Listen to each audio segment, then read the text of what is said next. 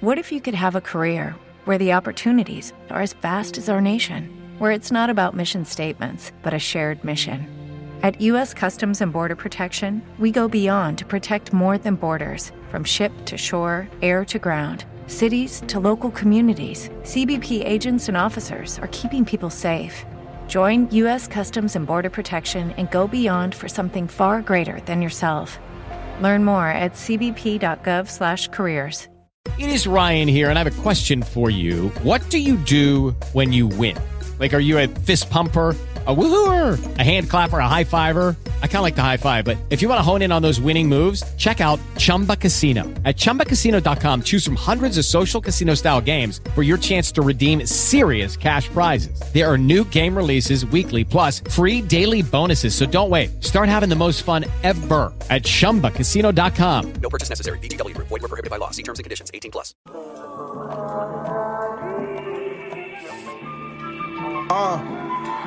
Yeah, the work been too official. They told me greatness fits you. Yeah. When I was down and out, they screaming, Tuck, we miss you. I felt, I felt the vibes, too. I felt the vibes Yeah. too. I felt the. Uh. Whoa. The work been too official. All right. They told me greatness fits you. Let's work. When I was down and out, Yeah. they screaming, Tuck, we miss you. I can't wait to perform Yeah, this. I felt the vibes too.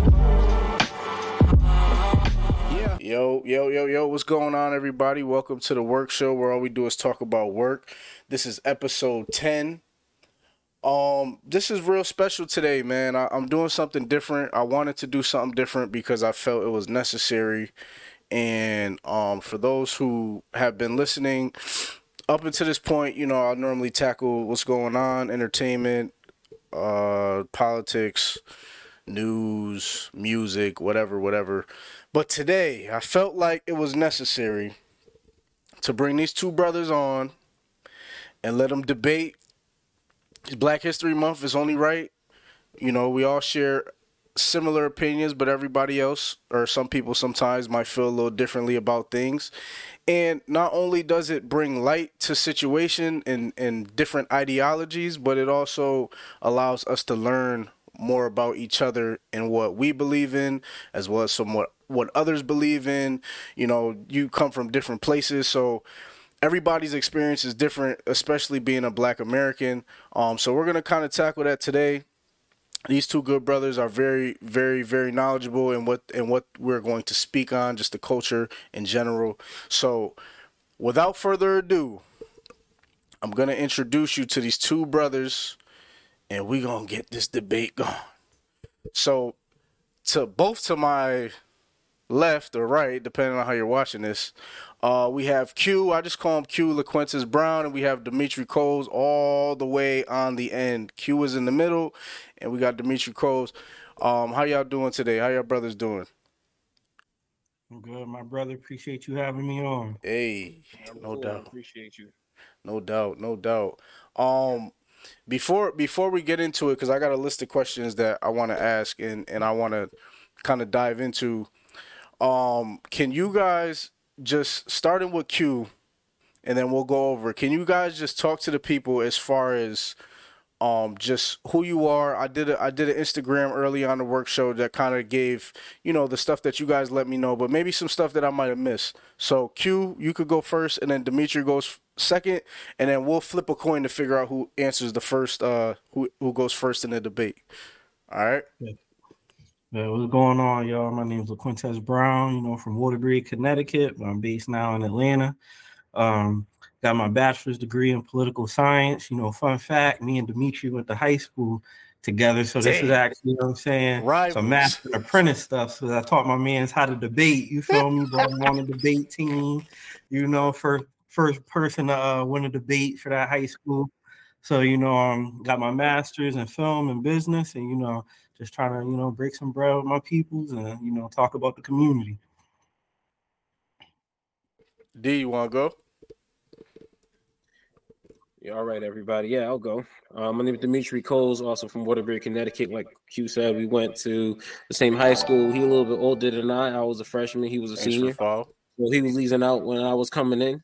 Um, and yes, the debate team is where we started. And um, I also have my bachelor's in um, um, political science. Um, and I have my master's in public administration, and I'm currently um, at the end of um, uh, Master of Science in Geography as well. So um, hopefully we get that done. And I'm just happy to be here, Trey. I appreciate you doing all the work that you do, and you know, and collaborating me on you know on my initiatives. And I'm ready to get to going. No problem, man. I think um, both both of you guys are very interesting. Uh, personally, uh, both of you guys have put me in situations that I never thought I would be before. So I have a deep appreciation for uh, both both of you gentlemen, just for the simple fact of you are men of your words and you do essentially um, everything that you speak on. So I I I commend that. You know what I'm saying? I think that's very powerful, and I think this is gonna be interesting. I didn't know that you were Daniel-san to Mr. Miyagi. I didn't know that. I didn't know that. um, all right. I don't. I don't have a coin in sight. So, um, since this is how we'll do it. Since I did, uh, in my description, I did Q first on my Instagram. We'll start with Demetre, and then we'll go, uh, to Q. So the audience, this is how y'all could participate. Um, I know some of you may have questions, may agree, may disagree. Um, speak speak how you feel in the chat. Just don't be disrespectful, which I don't think you guys are, because I'm not a disrespectful person. But um, what's good, Lex? So if you have any questions to what these brothers are saying, keep a note of it, and we will kind of add it at the end, um, unless we could fit it in there. The rules for these two gentlemen were clearly were clearly uh, explained they both have five minutes to kind of up to five minutes to explain um, their side of whatever the question that's posed. The other person is not to jump in unless it is eating their soul away to the point where they have to say something and they have to unmute themselves. So each person is going to get five minutes to kind of rebuttal. Um, and then after that they get three in between and we'll see how the conversations go for each questions. If it gets too heated i'll make sure i, I, I switch it. Um, i don't want to cause any any actual tension between these brothers but this is very passionate. It all started on on twitter which is now x so uh, let's get to it. So Demetre i got you up first right? So you know based off of the conversation that i saw you two having on twitter it kind of um posed me to to think of this question, which I thought was a, a good question. And for the people who don't know um, what this is, maybe you can give your uh, explanation or your definition of what this is, and then kind of go into how you feel about it. And I know Q feels a certain way about this as well. So I would definitely lo- love to be enlightened by both of you guys. So the first question I have for both of you, for both of you, um, and Demetre, you're gonna start, is um, what are your What are your thoughts on uh, the Pan Africanism culture that has been growing within our community? I feel like I'm not as well versed, but I do feel like over the past years, this became more of a uplifting situation or uprise of it. Um, so how do you feel about that? Do you do you agree with it? Do you think it's something that we should just to, to further that? Do you think it's something that we should continuously um, educate our, our our people on, or do you feel like this is something totally different? Well, you know, ultimately, I think that our people should be well versed on anything regarding Black history. So, I mean, that's the history of Black Americans and the history of you know Black people or African people all across the world. Um, in my time, when you know, you know, as a political scientist or um, you know, just as a person who likes Black history, um, I think I'm drawn more personally to Pan Africanism off the sense of, you know, it gives us, uh, I believe it gives us a greater sense of identity. Um, I believe that shortchanging ourselves, that starting our history from the markers of slavery, no matter where we are in the United States, uh, in the Caribbean, or you know any other um, African uh, descendant person on the world, it really shortchanges our history and our value that we see for ourselves.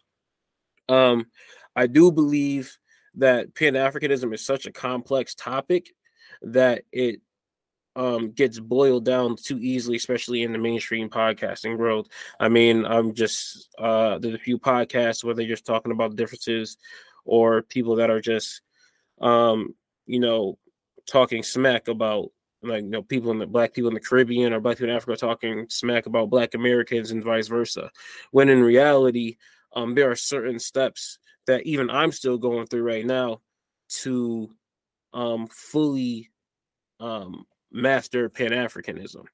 So, Um, so real quick, just to interject, does Pan Africanism include um all descendants of of where Africa was essentially rooted to, like us coming Yeah. from Africa? Okay, so yeah. Caribbean islands and and everything like that are included in Pan Africanism. Are those totally different? No, no, no. If you are an, uh, a descendant, if you are African descent, no matter where you are on the planet, um, if you're a part of the diaspora, and if you're in the motherland themselves, you are um, encompassed in Pan Africanism.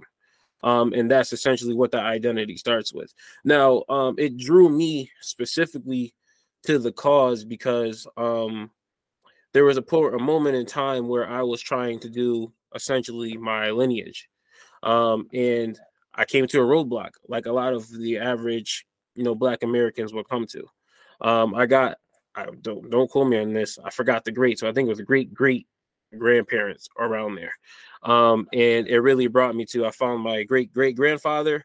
His name was John Riley, whatever, and then I saw my grandmother, my great great grandmother. Her name was just Lizzie, um, no last name. So you know, essentially, like that's a reasonable. It's reasonable to assume that she was a slave at that time. You know what I mean? So, you know, um, I know that my family has deep roots in the the South, North Carolina, South Carolina, and Georgia. So, I mean, that's something that I expected to run to at that time. Um, and even as I was growing up, um, and talking with other people, it kind of bothered me to an extent in which, um, how come everybody could trace their lineage years, generations beyond mine. Um, but I really found value who I was as a black person, who I wanted to, and the the value that I wanted to bring to my community when I started linking up with people in Pan Africanism. Um, what really got to me was um, there was this divide that, um, or there was this narrative that was put in between our communities is that Africans don't like Black Americans, Black Americans don't like Caribbeans. it's like all this stuff like we can't be unified. And then I started to think like, well, where's this information coming from?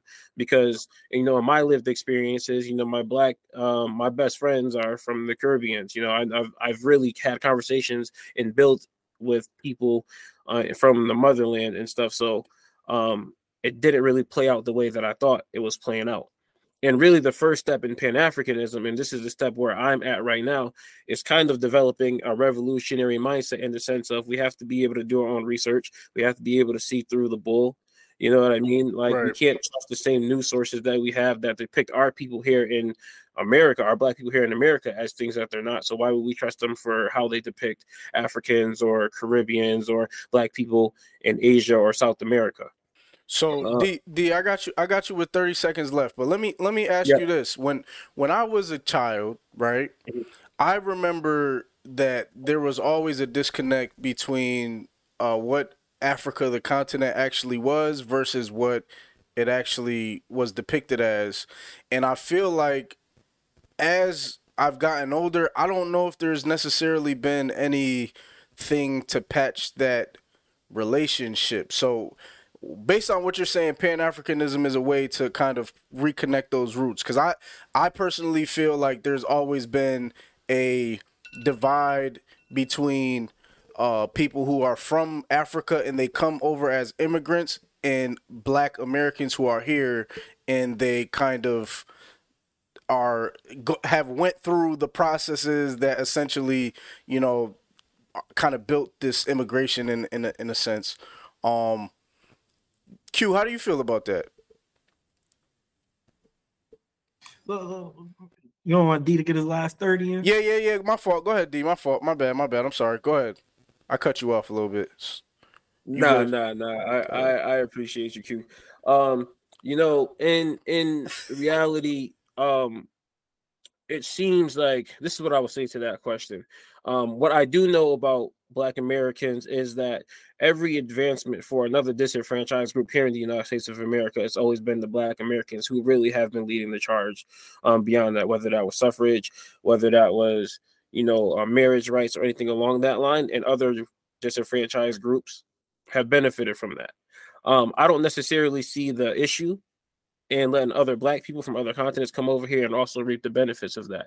I do um, I do expect, and I believe Q would agree with this. I do um, expect that Black Americans get recognition and respect for the work that they put in, and labels not be placed on them as lazy or as anybody who's just not taking advantage of opportunities. Right. But I do expect us to be welcoming to other Black people if over history we've been accepting to groups of people who are not Right. Black. Okay, Q. What What are your thoughts? You want to You want to piggyback on that? Yeah, um, so kind of to start, you know what I'm saying? Like first, I'm um, you know what I'm saying, I'm black American, but also on my mother's side, I'm Cape Verdean. You know what I'm saying? So I think from my experiences, I've kind of seen like the good and bad of both in terms of their interactions with each other and kind of how they're perceived. And um, I would say first, like my middle name's Amilcar, you know what I'm saying? I named my son too, Le'Qentez Milcar Brown II, um, based on Amilcar Cabral. You know what I mean? It's a Cape Verdean Pan Africanist. So Right. I've always seen myself as a Pan Africanist. I've always seen it as a beautiful ideology and movement. But I think where um where I kind of differ from D is I don't fully see it as an identity. You know what I'm saying? I see it as a ideology and movement in the sense of, you know, as descendants from Africa, we should all have a collective uh unity. We should all, you know what I'm saying, care about each other's circumstances, fight for each other in the situations where we can, you know what I'm saying, and always have each other's back. Especially, you know what I mean, when we're in these countries where that are still predominantly white. We should always be looking out for each So other. So do you do you feel not to cut you off, but do you feel that that happens within the um ideology of it? With within the ideology, you know, the like D was saying, the people who kind of are educated on Pan Africanism and um and practice it, I would I would say so. But sometimes I also see, you know, like I say, you see the good and the bad of both sides in the sense of, you know, growing up as a Cape Verdean, you know, I know Cape Verdeans that spoke bad on Black Americans. You know what I mean? I know Cape Verdeans that were like, don't have your kids playing with Black Americans. You know what I'm saying? And um, you know what I mean? I've also seen, you know, obviously we, as Black Americans, we've seen each other have those jokes about Africans and stuff like that. But um, the one thing I've al- uh, one thing I'll always say is, as Black Americans, we're one of the most accepting and inclusive people. You know what I mean? You see on Twitter, we always trying to invite somebody to the cookout. Everybody You know, gets to gets to be at the day- cookout. Yep. And you know, people, especially some people that don't need to be at the cookout. You feel right. But but I will always say, you know, at the end of the day, despite each other's jokes or you know our our, our diasporic uh, rivalries, I I would like to see us embrace the movement because one thing I always talk about, I always tell people about, is um I remember reading an article, I believe it was on um ESPN's their uh you know the off site that's like where the black writers write. I believe it's called Undisputed or Uninterrupted Yep. something along those lines. And um, if you go back, you could Google it a few years ago. They had a they had a conversation with all the black NBA, all the foreign-born black NBA players in the league. So it was like Dante Exum, Tony Parker, Giannis Antetokounmpo, people like that, Nene. And they were all saying um, the one thing they really respect about Black Americans is the fact that we have a, a collective solidarity with one another. If someone's murdered by police, like you saw in the George Floyd protest, we're gonna go out there and ride. Sandra Bland, Breonna Taylor, we're gonna ride for each other. And I I just want to see us all extend that and reciprocate it amongst each other. You know what I'm saying? No matter where we're from in the diaspora. But at the same time, we got to embrace each other's identities and our differences. A lot of times people will say, you know, black Americans don't have culture but we have one of the most consumed cultures in the world. You know what I mean? Uh, but at the same time, we can't look down on our African brothers and sisters. You know what I'm saying? We can't look down on our Caribbean brothers and sisters. We all, at the end of the day, we all black people. No matter where we go, as long as we're in a situation where we're not predominantly around black people, our nuance won't be observed. You know what I'm saying? So do you think do you think the media person- plays a way in, in that cue? Not to cut you off. Do you think the media helps helps um kind of uh keep that separate that uh separatism between the two parties? Do you think that ties into it? Hello, it is Ryan, and we could all use an extra bright spot in our day, couldn't we? Just to make up for things like sitting in traffic, doing the dishes, counting your steps, you know, all the mundane stuff. That is why I'm such a big fan of Chumba Casino. Chumba Casino has all your favorite social casino style games that you can play for free anytime, anywhere with daily bonuses. That should brighten your day a little. Actually, a lot. So sign up now at chumbacasino.com. That's chumbacasino.com. No purchase necessary. VGW Group. Void were prohibited by law. See terms and conditions. 18 plus. Judy was boring. Hello. Then Judy discovered ChumbaCasino.com. It's my little escape. Now Judy's the life of the party. Oh, baby, Mama's bringing home the bacon. Whoa, take it easy, Judy. The Chumba life is for everybody. So go to ChumbaCasino.com and play over 100 casino-style games. Join today and play for free for your chance to redeem some serious prizes.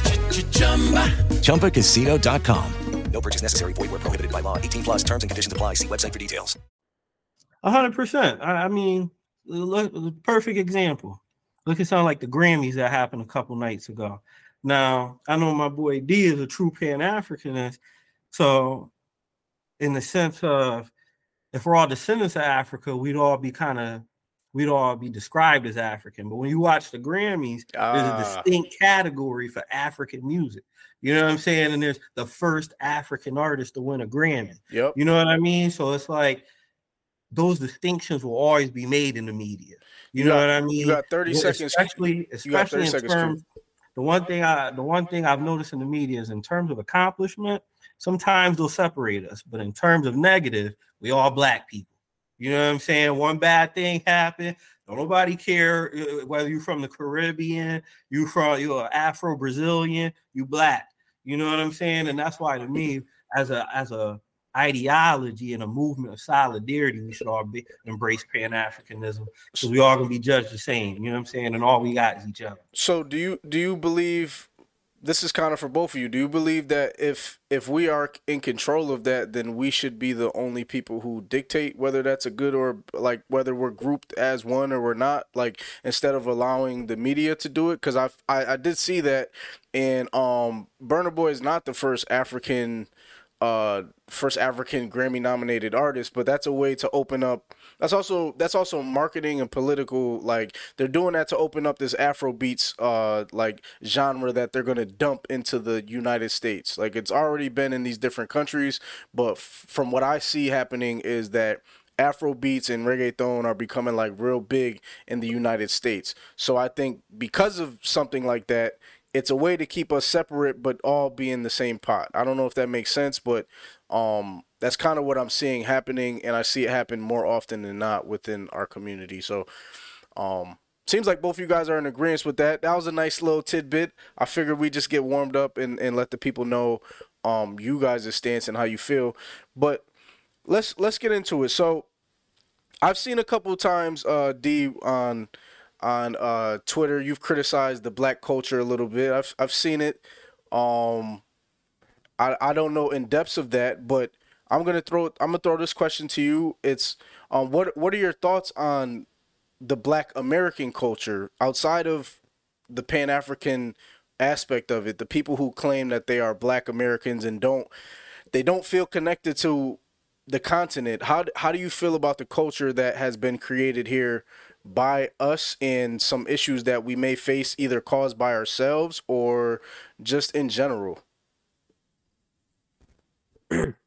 All right, yeah, I'm gonna answer this question to the best of my abilities. Uh, I'm not gonna get too deep into it. Nah, that's what we're here do- for. Get deep. Yeah, Go well. I mean, I mean, I see that because I believe that there are some topics that for the black community that should be kept in house. You know what Okay. I'm saying?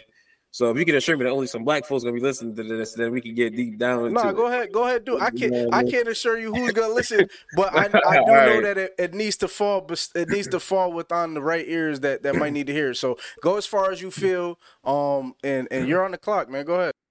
All right. So what I will say is that um every culture has its its things that are traditional and that are are are, are um shared values with every person in there. One, one second, always- D. One second, D. Um, Yep. Q. If and for both of you guys, I just thought about this. But if you feel the need to jump in, hit that raise your hand button, and we'll we'll go back and forth just in just in case. All right. Um, go ahead. I'm sorry, D. No, no, I was saying I think that every culture in in the black American culture is no different. Um, that there are things that are positive and that we should obviously uphold, and there should be some things that we should um look at and reflect on to see if we really want that to be in our culture. Um, you know, there are some things that you know that happen in our family structure that you know in societal purposes shouldn't be accepted. I'll just leave it at that. And we need to work on that in general. Um, and there should be things that you know we should reflect on, like um, the role of religion in our culture, um, which has historically been um, who, what I would argue went, which was has been watered down over over time. Um, um, and I mean like the the role of the black church and things like that.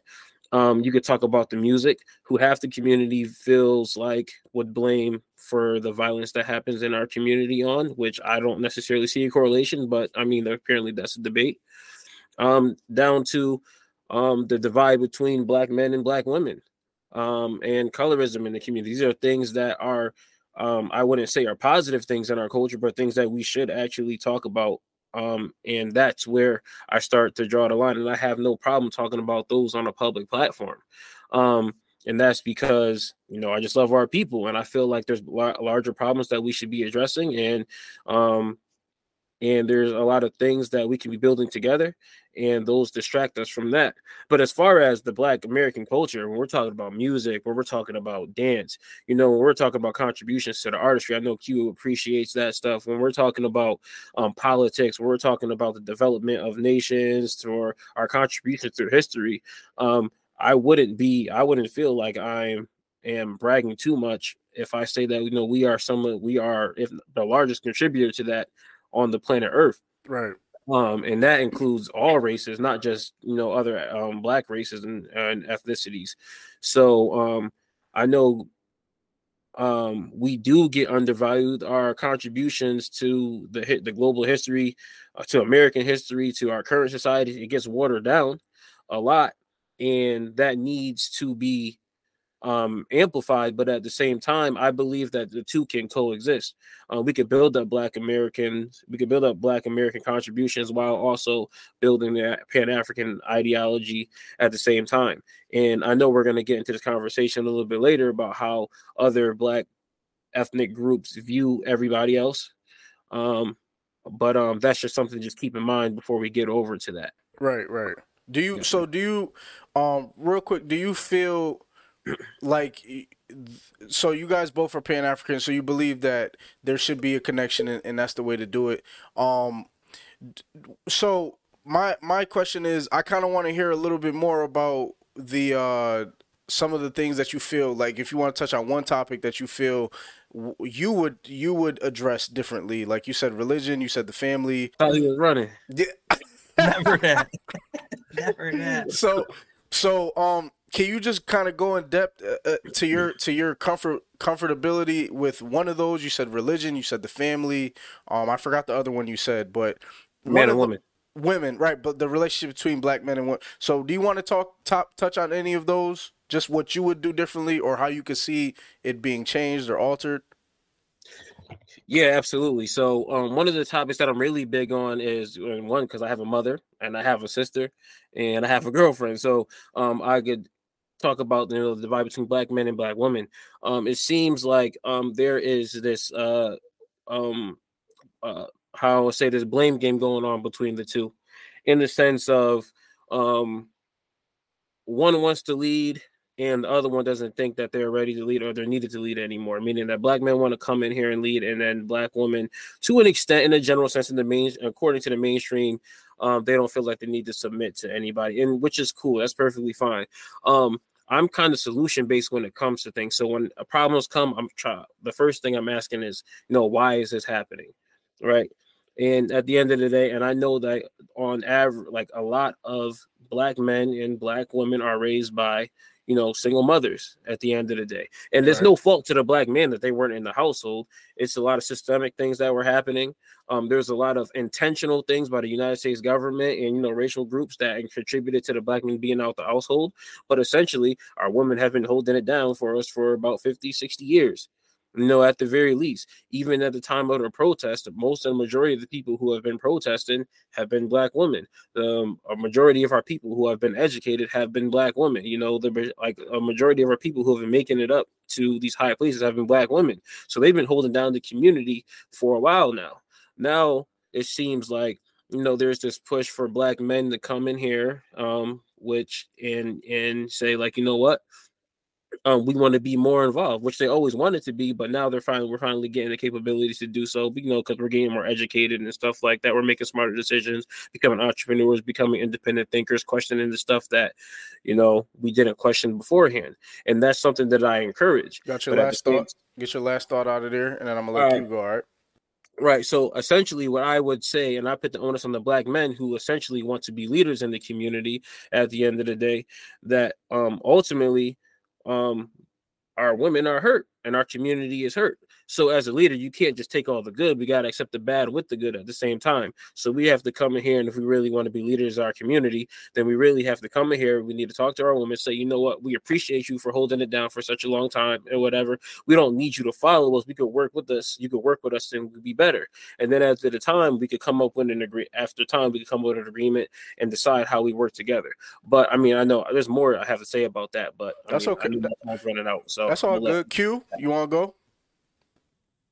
Yeah, you know what I'm saying? So um to your point, my thoughts on black American culture, you know, first I just want to say it's a beautiful culture. I love my culture, you know what I'm saying? Like from the cuisine down to down to everything. I love our, our differences in our regional black American culture. You know what I'm saying? Um first things first, whenever I discuss issues, I'd be remiss not to say uh, there was um there's a brother who um he had this quote. He always said Pan Africanist. He said, um, when I'm amongst the masses, first thing I'm gonna do is blame white people. When I'm amongst my people, I'm gonna say black people don't pass the buck. You know what I'm saying? So I'm gonna do a mixture of both. Right. You know what I mean? So Right. first thing is like when- whenever we talk black issues, we always have to observe the two periods in time when black people was left the hell alone. Early reconstruction and directly post civil rights movements. If you look at any measurable statistic, any quantifiable data point, anything, when black people directly in early reconstruction and post civil rights movement was left alone, meaning before white legislators learned new ways to oppress us, we we achieved great things. There's no way people who were who literally were born as slaves could go on to become senators, entrepreneurs. That's one thing I always mention when people talk about the lynchings and stuff. They they think black these black people are just random, degenerate, homeless black people just out and about. A lot of these people are business owners. You know what I'm saying? A lot of these people are community leaders. They were killed for specific reasons. It was targeted. So anytime we left alone, a lot of these issues find find their way to heal themselves. But you know what I'm saying? As long as we're oppressed, the one thing uh, I'll, I'll speak directly to issues that we could fix. And my thing, first of all, is equity. You know what I'm saying? Like that's one of the reasons why y'all know I talk a lot of junk about up north. Because I tell people all the time, the Northeast is an extremely great microcosm of what America is. Whole everything that make the Northeast lit is not from white people. And the equity up there is not in non-white people's hands, specifically black people. You know what I'm saying? So anytime like I, I talk about issues with black people, I feel like we need to find a way to organize and find ways to get ourselves equity. One thing I talk about by when I was studying my MBA, we do different case studies. You start to see how companies like Dollar General, Family Dollar, Dollar Tree, how these companies are able to amass wealth and also to amass wealth in terms of assets and real estate. And they're primarily in black communities. A lot of people say the black dollar don't move far. You know, if you do, if you had a business that solely wanted the black dollar, you ain't gonna make no money. But there's a lot of cultures we keep in money who have businesses in our communities. You know what I'm saying? That's first things first. We have to find a way to come together, take this education that in these generations we're now starting to obtain, put our dollars together, start owning our own businesses. Eh, Before until we're as a whole materially healthy, it, it's hard to have discussions about the inter the the gender issues eh, and some of these other nuanced issues because we all just surviving. You know what I mean? We all out here surviving, trying to make it in America. It's the rat race, dog eat dog. So the first thing we need to do is come together, create funds with each other. You know what I'm saying? Whether it's uh investment funds, you know what I mean? Whether you coming up with scholarships, we need to put find ways to put our dollars together that could tangibly help our community and increase our equity. Why do you why do you believe that this has been done, right? Excuse me, in history before. Um, and the leaders that have facilitated this essentially, or the communities have been literally bombed and, and, and the people have been killed, right? So, why do you feel that in this new generation of money and wealth, um, why hasn't that happened yet? Is that is that a byproduct of everything that kind of D was talking about with the way our culture has been set up negatively in certain ways as far as like the things that keep you know during I learned a lot from you Q a, a lot of times um when the when the black household was a was uh two parented it was more the the money was flowing in the the quality of life was better and this was I don't know don't quote me on it you know 60s or whatever like you said post civil war uh mm-hmm. po- um and civil, civil rights, post civil rights, yeah. So my question is how how do we how do we make that happen? Right? Like there's millions of like are we that damaged as a culture to to be able to do that? Nah, I don't think we're that damaged. I think we're that discouraged. You know what I'm saying? Because when you think about, especially again, the last time we were left alone and doing successfully, the moment we weren't left alone, our leaders were killed. You know what I'm saying? And our leaders, the the Black Panthers, Fred Hampton, Huey Newton, the people who were providing. Okay, round two. Name something that's not boring. A laundry. Ooh, a book club. Computer solitaire. Huh? Ah, oh, sorry. We were looking for Chumba Casino. That's right. ChumbaCasino.com has over 100 casino style games. Join today and play for free for your chance to redeem some serious prizes. ChumbaCasino.com. No purchase necessary. Full prohibited by law. 18 plus terms and conditions apply. See website for details. With LuckyLand Slots, you can get lucky just about anywhere. Dearly beloved, we are gathered here today to. Has anyone seen the bride and groom? Sorry, sorry, we're here. We were getting lucky in the limo and we lost track of time. No, Lucky Land Casino, with cash prizes that add up quicker than a guest registry. In that case, I pronounce you lucky.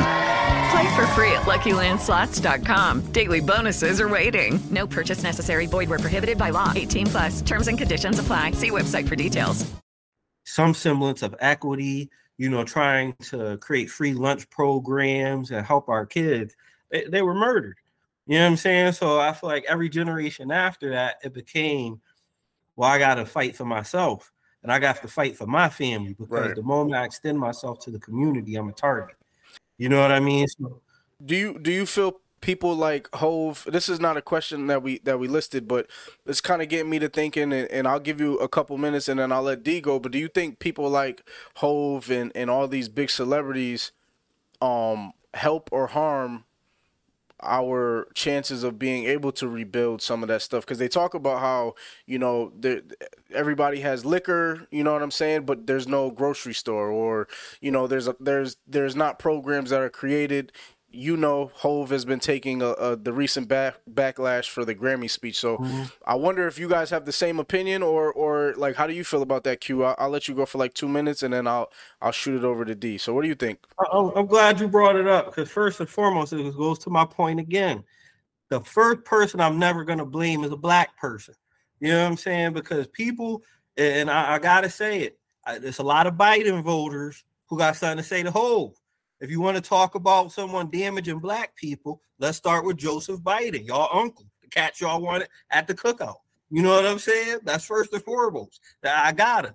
Number two, we need to blame the other Bidens that the common person may not know.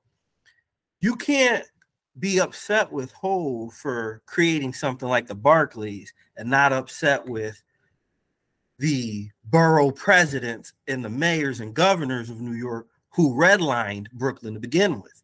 If if Hov wanted the Barclays to come to help job creation, isn't that what we want as black people?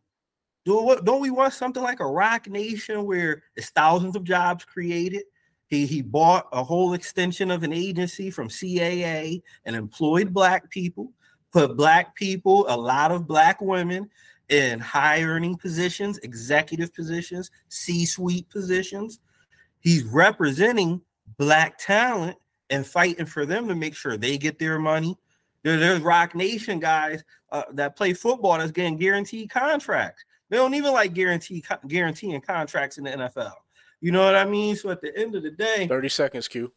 I feel like there are some celebrities that use their branding in toxic in toxic ways, but the ones who are productive, we have to we have to salute them. We have to give them their flowers, and maybe they need to be educated and given some revolutionary teaching so that maybe they could take it to the next level. But at the end of the day, we have to appreciate job creators in the black community because there's a lot of people who want to get it out the mud and don't never give nothing back. You know what I'm saying? Go ahead, D. What do you think? What are you thinking? Yeah, so I'm gonna I'm gonna agree with Q in the sense of I'm never going to blame a black person first.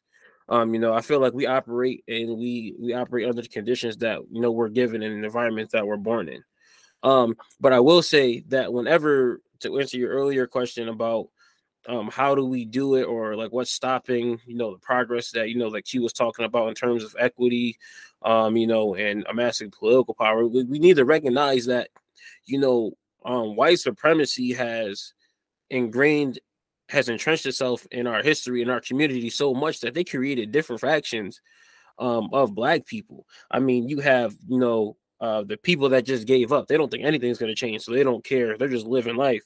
You know, you have the people that control actions, and you know that could be like your church, your church folk. You know, your moderate Democrats or anything, any people along those lines that say, yeah, we agree with you, but you know, you shouldn't do it this way. You shouldn't do it that way. You know, you have the people who are militant who are just ready to blow stuff up and say, yo, we got to physically take this stuff over. You got the people who just don't care. You know, you got the people who are ignorant, and that's not an insult to them. You know, they just don't know what's going on or they don't feel like they have the time. Right. And then, you know, the people I hate the most, you got the raccoons. So uh, these people, yeah, yeah. Cooning, cooning. Yeah, man, they're the people that know better. They're in positions of power and stuff like that, but they continue to work with power structures that keep us down and they keep giving us gradual increases and just you know, just tell us, uh, just be grateful that we have this for this time, you know. So, So- you know, okay, you know, so I'd be damned if I look at um a Jay Z or uh, or, or another or a LeBron James and be like, you know, what are you really doing for the black community in the sense? And then on top of that, if they really didn't want them to be billionaires or have their economic power anymore, then they could strip them just like that. So you know what I mean? They don't even have the means of production to really make true fundamental structural change as billionaires and people with resources, quote unquote, in our community. 10 Um, seconds. Yep. So I'm, I'm just leave it at that. But I'm just saying, keep that in mind when we start talk, thinking about um why things aren't happening. At the end of the day, it's all coming down to a white supremacist structure. And whether we want to believe it or not, the American government and the governments that they collaborate with, all the way down everywhere in the federal system, from local to state governments, is all part of the white supremacist power structure here in the United States. So, speaking of raccoons, those damn coons. Speaking of those goddamn coons, um, I want to know what your thoughts are, essentially, because both of you guys mentioned it. Um, but you know, historically, well, not even historically. Uh, as Black people, we started off as Republicans, right? Um, and then we were kind of swayed into believing that the Democratic way was uh de- Democratic Party was the way, and that's all most people vote. Um, majority of Black. Americans. Say that again. Don't do that, my brother. I, I listen. I'm I'm just I'm giving I'm giving the aspect of of what what Well- I see from a Well, um. I'm I'm sorry, I don't even mean to interrupt your question. No, go we ahead. gotta observe an important historical data point. You know what I'm saying? The Republican Party and the Democratic Party had a fundamental switch post Civil War. Right, You right, know what right, I'm saying? So what would have been the Republican Party in the mid to early 1800s is now the Democratic Party. Right. Okay. You know what I'm saying? All right. So let me. So I'm. I stand corrected. And, Um. and, and to, go ahead. to before we go straight to add on to that, the Republican Party, it seems like there had there's like this historical misconception that the Republican Party was the anti-slavery party, um, which in in reality it was essentially an anti-spread of slavery party. So when the time that the Republican Party was actually, you know, born, um, they were just against slavery expanding to the west as the United States was expanding in their territory. But they were fully fine with slavery happening in the South. Okay. So that's another point. So, um, how do you how do you feel about the political parties today? Obviously, they've had, like you said, fundamental switches. Do you feel, um, based off of my, you know, I'm not I'm not in the trenches like that. I kind of see and I, I learn, but I feel like there's been this preconceived notion that you know, um, all black people should be voting Democrat. There's not like it's it's not it's not necessarily that way, but that's how it's perceived. Um, you've heard plenty of people on campaigns even use that as a thing. So, how do you feel about the political parties and um, just in general in in the way they have an effect on our community in itself? Uh, because I know most, you know, sometimes I don't believe this. I'm an open minded thinker, but people sometimes believe if you're a Republican, you're a coon. If you're a Democrat, you're like, there's a lot of preconceived ideas that people don't really know. So, um, D, I would like for you to just kind of touch on it. You don't have to say, but just to kind of give your your thoughts on it. All right. So yeah, I would want to start with saying that you know my family was is was the typical like you know we're gonna vote democrat down the line. They didn't know what the hell they were voting for. If you had a d next to your name they were straight line ticket voting down the middle. And at the time um when you know our boy Barack was running and whatever. I was uh I think he won when I was um in eighth grade, I believe, or eighth grade, I believe. Man, I had an Obama shirt, the Obama sneakers, I had the Obama ringtone on my phone lit. and everything. Yeah, lit. so I was purely I was Obama everything. Yeah, man could have do could do no wrong, you know, but I didn't really start having smoke from my guy until I got older and I got more educated on this. Um there was a quote um because I saw this question when you sent out the email and there was this quote, and I think it, it, it, encompasses exactly the state that Black people are when it comes to political parties, in particular with the Democrat, Democratic Party right now. And it was from um, Lyndon B. Johnson, and you know he's significant to you know Black history because he was the president, quote unquote, that signed the Civil Rights Act um, back in I believe it was 1964. But this is the quote and um, I can send everybody the link too. I can send you the link and everything too. But he says these Negroes they're getting pretty uppity these days, and that's a problem for us since they've got something now that they never had before the political pull to pull back up their uppityness. Now we've got to do something about this. We got to give them a little something, just enough to quiet them down, not enough to make a difference. For if we don't move at all, then their allies will line up against us, and there'll be no way of us stopping them. We'll lose the filibuster, and there'll be no way for us. There will be no way of putting a break on all sorts of wild legislation. It will be Reconstruction all over again. Mm. So, essentially, um, what the Democratic Party um, and what Lyndon B. Johnson um, did, you know, at the time, as you said, um, a lot of black people were teetering between Democrats and Republicans at the time. And he uh, essentially made the political move, and this is something that you know a lot of um, uh, black people should know about politics and stuff. You know, timing and political opportunity plays a role in a lot of legislation that gets passed in our communities. Um, at the end of the day, for example, you know, about ten years ago, nobody heard, or the general masses didn't know what Juneteenth was. And then in the most recent years, Juneteenth has come something. And then what was it, Joe Biden who made Juneteenth a national holiday or something? And everybody's clapping and cheering, knowing that our people are still under the conditions, the material conditions that we've been in for the past 60 years. Um, so essentially, our we've been I was reading an article too, and I don't remember what it was called, but it was saying that the black community is in a domestic violence relationship with the Democratic Party. Um, at the same time, you know, we keep religiously voting Democrat, for 50, 60, 70 years at a 90% clip, no matter who's there, whether it's Al Gore, whether it's Barack Obama, whether it's Bill Clinton, whether it's Joe Biden, whether it's Hillary Clinton at the same time, but we're still not getting anything from it. We, we've been voting them for 60, 70 years, and yet we're still in the same conditions as we were before. So, do political parties have a have a purpose in the black community? I think I think if a political party truly encapsulated the values of black people, then sure, they definitely would have. Um, organization is always the best way to um, to push an agenda. As these two political parties, the Democrats and the Republicans, I would say hell no. And when the majority of black people are Democrats, that's just a fact. Um, we have more smoke for Democrats because they're the ones that come in our communities um, and say that they're going to do stuff for us. When they fail for their shortcomings, they blame the black voters. Um, when they win because black voters voted them at record high numbers, they don't give us any credit. So, you know, it's just something that is That's just the bare bones truth, and that goes for um, on any level, the state level. We're talking about, you know, whether you're talking about AOC, whether you're talking about Stacey Abrams, you know, whether you talk about Joe Biden, Barack Obama, Hillary Clinton, all that stuff. You know, it doesn't matter who you talk about at the state or national level. one minute. One minute. Same story. Okay, yeah, it's the same story. So in reality, um, I know Q and I both have smoke for the vote blue no matter what people because of this point exactly. Um, at this moment in time, it the narrative was like, oh, if you don't vote for Joe Biden, you're voting for Trump. And it's like, no, homeboy. Like, if I don't vote for Joe Biden and I don't vote for Trump and I vote for, let's say, um, Jill Stein and the Green Party, man, that means I voted for Jill Stein. Like, you know, that's essentially what it is. And if I decide not to vote, that means I'm not voting for anybody because not one of these people represent my values, and my community is either going to go through the same thing or they're going to end up worse with one of these people in power, um, which we see it end up worse when we voted Joe Biden in power. Um, same thing for Donald Trump. It, it ended up worse, even though some people might claim that it was, you know, we've done the best economically and stuff like that, but it doesn't really matter because we were still in the same conditions that we were.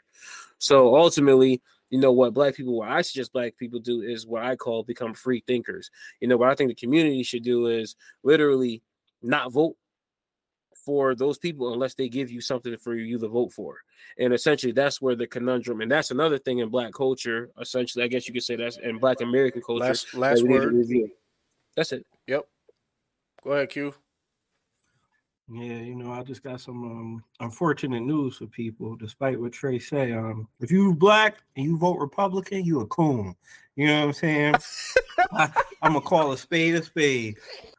You know, eh, unfortunately, if you black and you vote Democrat, you on your way too. You know what I'm saying? Because at the end of the day, I I, I refer to what Malcolm X said. It's the fox and the wolf mentality. The Republican is the wolf. You know they gonna if you a sheep, you know they coming to eat you. You know they hunting you. When you see them, and smoke. If you see the fox, that's the Democrat. It's gonna smile at you. It's gonna get close to you. It's gonna act friendly, but the result is still the same. You're still gonna be eaten. You know what I'm saying? So at the end of the day, I have an extreme disdain for Republicans because they tell you who they are. They tell you they're racist. They tell you they don't care about black people. They tell you they're gonna vote in every way against your interests. Democrats, I have an extreme disdain for them too, for the same exact reasons, except they don't tell you, but their actions tell you. You know what I'm saying? But if you listen to Democrats properly, and unfortunately, in the forums that most black people don't listen to them in, go to Joe Biden's Senate hearings of the 1980s, where he described racial integration as potentially a racial jungle. You know what I'm saying? He didn't want his kids in a racial jungle. Again, this is the cat a lot of people voted for. And I don't I don't believe in holding someone accountable after they've received my vote. It's too late. They got what they wanted. You know, you can't hold nobody accountable when they have the power they asked for. You hold them accountable by withholding your vote or write in someone you like. I, I, I want my black people to learn two political tactics that we don't know enough about and we rarely, if ever, practice initiatives and referendums. Get on your initiatives and referendums. You can get the things you want on a ballot. You can get the candidates you want on a ballot.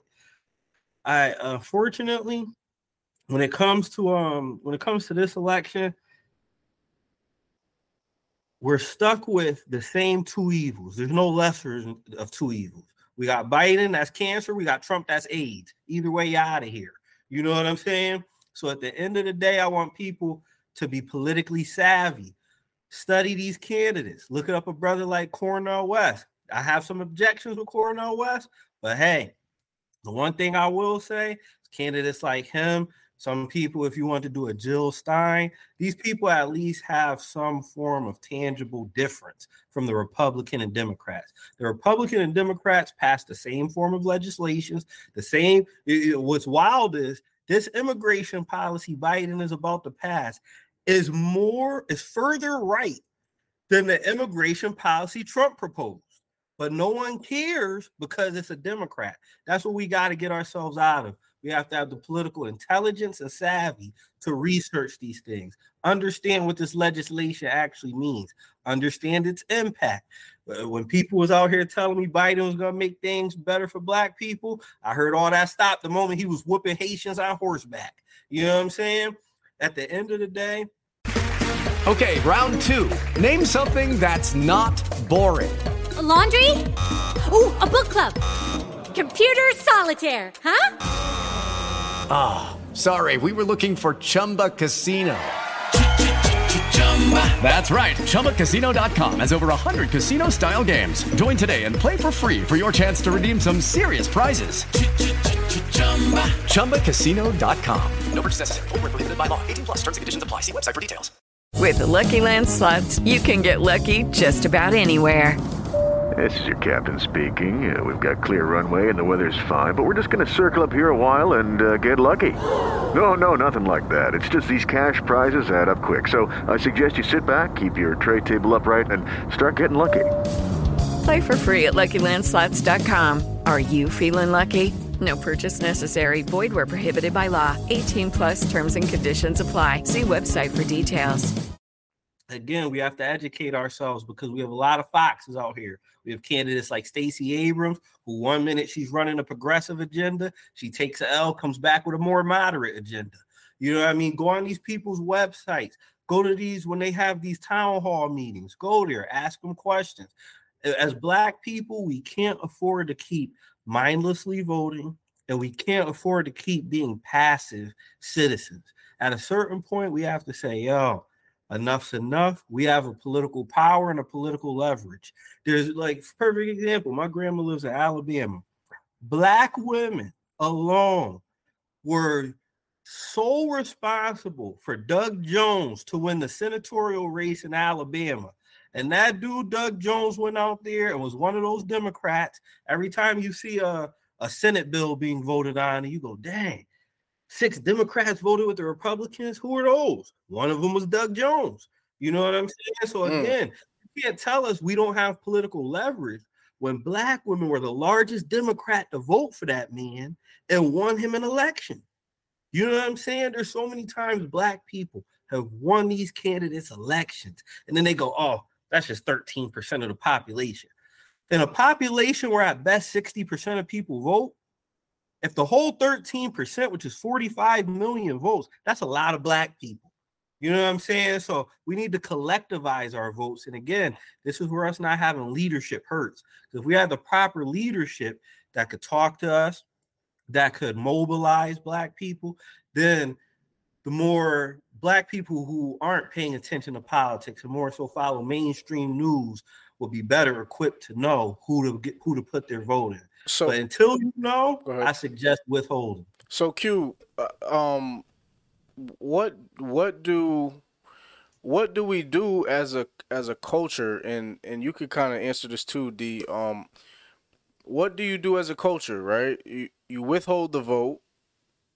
This it, honestly, this reminds me of um, this reminds me of artists. I, I can I compare this to artists who um you want unions as an artist but you don't hold like we, seen the strike with the actors and we seen them go out and get what they wanted. Maybe not everything but they got what they wanted. So you look at music and and people are complaining about these splits. They're complaining about streams but artists aren't willing to stop work essentially.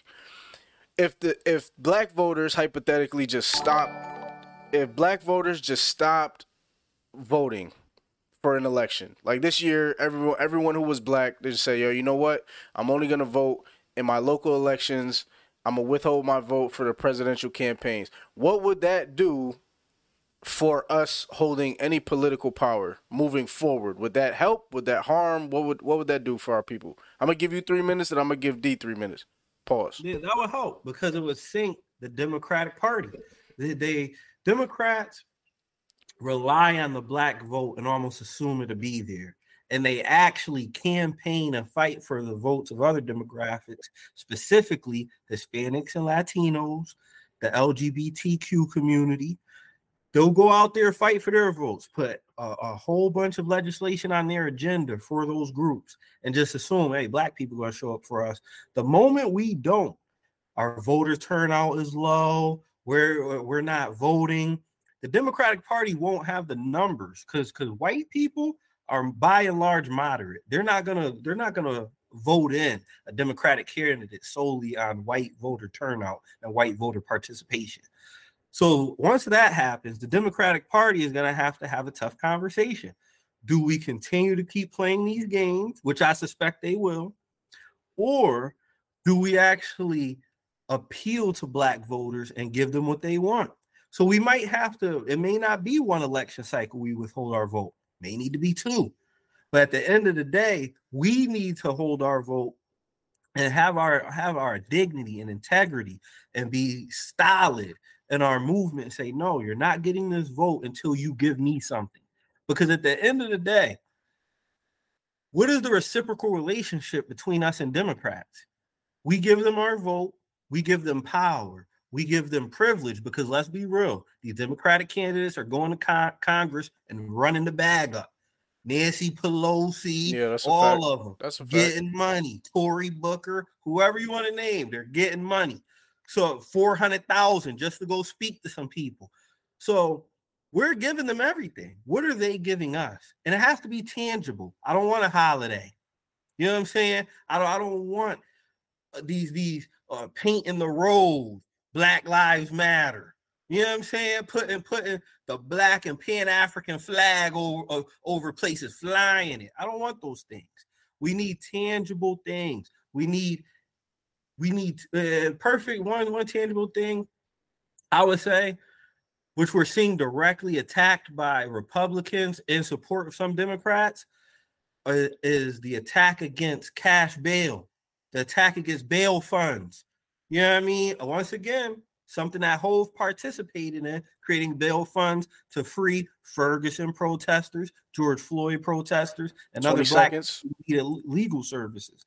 But we need to withdraw our vote and say, until you give us something, and this isn't going to be a relationship where you tell us you'll give us something and then we vote for you. No, get up in that office. For those of you that are still in office, your homies took that L. Go put something in there for us, and then maybe we'll come back to the polls for you. What do you think, D? Yeah, to build off what what Q said, you know, a lot of people would think like, well, um, you know, what leverage do we have over them? I mean, but essentially, if people are running for office, no one, no one should want to run for office. Um, essentially to deal with a whole bunch of people, with a whole bunch of problems, get extra gray hairs, look older than you really are. No one should really want to. So there has to be something that incentivizes them. You know, people in Congress, people in the Senate, I think they make about uh, two hundred and seventy-four thousand dollars a year, and that's before the insider trading. You know, they have some of the, the best. You know, people in the House of Representatives, I think they're somewhere like between like one ninety-four or something. That's before the insider trading again. So you know what I'm saying. So they get some bread and the connections and the banking deals behind there, the books that they write and all that stuff. So there's incentives for them to run for power. If you want that, and we know you're getting it, then you need to come with something. But what like what Q said, you know, we might have to, you know, withhold our vote for the first or or one or two elections.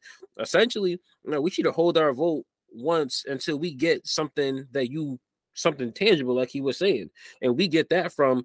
If you're gonna talk to our community leaders, and it has to be community leaders that we trust, it can't be entertainers, can't be actors, can't be Kim Kardashian, it can't be preachers and stuff like that. It has to be people who are really doing grassroots work on the ground and and and people that we trust and we select as a community and they need to come up with an agenda specifically for black people for black people.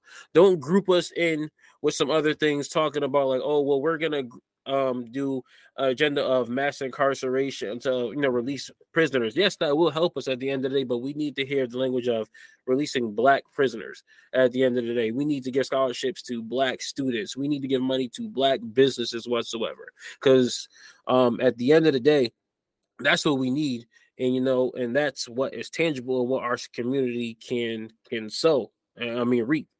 Um so that's really what should be happening. And yes um once those actually come to fruition then we will we can have a conversation about well if we can continue to give her our vote. But we shouldn't be just solely focusing ideally we shouldn't be solely focusing on the democratic party. I mean at the end of the day that's where we are most of the time. But if they're not giving us anything then maybe we should float between let me say america i believe has over 34 political parties believe it or not um, it's not just Democrat and Republican. You know, there's Libertarian. You know, there's Green. There's the Freedom Party. You know, you have a Communist Party. You have um the Social Democrats. I mean, granted, you don't necessarily have to agree with everything that they say, but there are more selections than just the Democrat and Republican Party. All right. Um, us just putting our energy into these two parties and saying, well, this is the only these are the people that are most likely to win. They're the most likely people to win because we're not looking for any other options at the end of the day. I mean, even on the local level, I can tell you right here in Waterbury, there are people with great ideas great ideas and they want to start their own thing. But as soon as they start spewing these ideas, they say, "Oh, why don't you run over here for the Democratic Town Committee?" Knowing that eventually that's one person going into a system that's already established and knowing that they're going to be drowned out. It happens all the time. We have people like running the office. For example, on a national level, we have Bernie Sanders. Man, I was a big Bernie Sanders guy when he first came ten, out. 10 seconds. Yep, AOC, and they're talking about, oh, we got to tax the rich, we got to send people to jail for Wall Street fraud, the housing bubble, all this stuff, and two weeks, I mean, two years later, Bernie Sanders working for Biden and saying, look, we need to vote for him because, you know, he's the only way out. Same thing with Elizabeth Warren. Um, who else? Um, Sherrod Brown. Like these are all Congress people who came out as progressive, and then all of a sudden they got watered down once they started um, trickling into the democratic system. So essentially, we got to hold firm, and essentially, and it's going to be hard. But I would encourage our people as long as as well as participating in these political systems to actually get involved in grassroots work we need to start supplying for our own people like you know the black panthers for example you know we had our own health clinics we had our free um our, our lunch programs for our kids that the local government actually co-opted and turned into lunch in schools you know so like we have done things for ourselves in the past we just need to get back to that and it takes time effort energy and it might take a little bit of our money that we have too to actually get it done, but it'll be worth it in the end. And then say, damn these political parties until they're ready to talk seriously.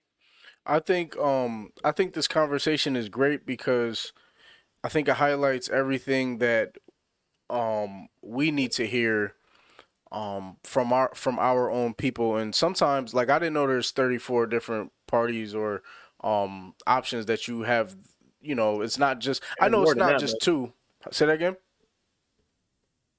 I just threw a number out there, but it's more oh, than that. But yeah, I know I know yeah. there's a good amount. It's not just Democrat, Republican. I, I know that there's a lot of people who um voted for Jill Stein and, and thought that she was very progressive. Um I was a big Bernie Sanders fan until um I don't know, until he I don't know. He lost. I think that whatever. I won't spew my own personal beliefs in there, but um this kind of this kind of ties into the next question. We're to get into like reparations and just how how you feel about them and um, what rules or regu- regulations would you put to help our people sustain that money over time? I, I let's just say it's a really good amount, um, generational wealth type type of reparations where uh, you can actually create and, and fend for our ourselves to be able to create whatever create whatever you want for your family individually, but you would have that option to do that. Um, what what would you if we were granted reparations, what would be some rules or regulations that you believe we should set in place so we don't trip ourselves up, especially when we talk about culture and, and things like that. So something that would help reset our culture to, to relearn equity, to relearn these things that we would need to sustain that money over time. What do you think, D? And then we'll go to uh, Q to the right. Well, I'll start by saying for me, like reparations are non-negotiable. Like that's something that needs to happen for the community. And um, you know, there is it's hard to put a number on that because essentially if you're talking about reparations, you have to talk about exactly what was taken from black people. I mean, we're talking about um centuries of um, manual labor. We're talking about rape. We're talking about pillage. We're talking about destruction of culture, religion, and essentially the demolition of an, an identity, and I'm talking about just the Black Americans. I'm not even talking about. I'm talking about like all this happened right here in America, and we're talking about a complete demolition of identity to the point that people can't go back two, three generations to see exactly who they are. You know, so um it's a non-negotiable that needs to happen. And if we were putting it in monetary terms, I know I've read a few articles and a few um, studies that they're saying that the reparations for Black Americans alone um, essentially would be in the trillions of dollars. Um, we know that they got it for us because right. we see them do it all the time. You know what I mean? They um, just gave know, it to Ukraine, so uh, you know, right. we're sitting there. But even beyond that, I- will say this: um, you know, post World War II, I pulled up, I, I wrote some things down. The Civil Liberties Act of 1988 You know, this was back when the um during World War II, where Americans thought a lot of Japanese citizens would turn on them, so they placed a lot of Japanese Americans in internment camps. You know, after that, um, they gave essentially twenty thousand dollars to all the camp survivors here in the United States. That was a total of about eighty-two thousand two hundred and fifty eligible people. You know, um, if you adjusted that for inflation as of 2020, that's 3.5 billion dollars. So, you know, that's what they gave to Japanese Americans. You know, a few years ago when we were talking about um a few uh, uh, some hate crimes that were given to people uh, that happened to a few people in the Asian communities, they had an executive order, and shortly after they had legislation passed right at that moment. When we're talking about you know the the gay our gay brothers and sisters at the end of the time, they had legislation passed for a series of years under the Obama under the Obama administration. So we know um, and actually, in a historical context, when slaves were freed after the Emancipation Proclamation, reparation were paid to slave owners who lost their slaves. At the time, it was about three hundred dollars per slave. If that was today, it would be eight thousand dollars per slave. You know, so like reparations have been given to people who were who were stripped of economic and social privilege or disenfranchised before. Um, it just seems that Black Americans are the only people um, that this debate comes to fruition. Now, what I will say is this.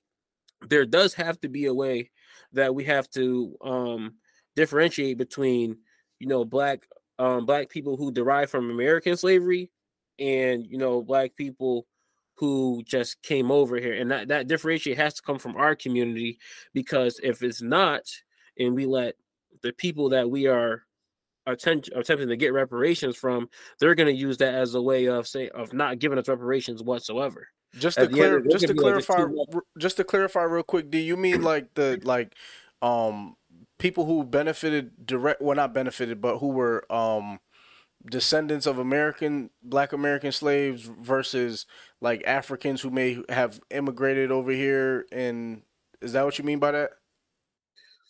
Correct. Correct. Um, so essentially, I mean, I believe, uh, I in, in, a, in, a, global sense, I believe that all Black people, if you were colonized or enslaved by any European or white supremacist structure, you deserve some type of reparations.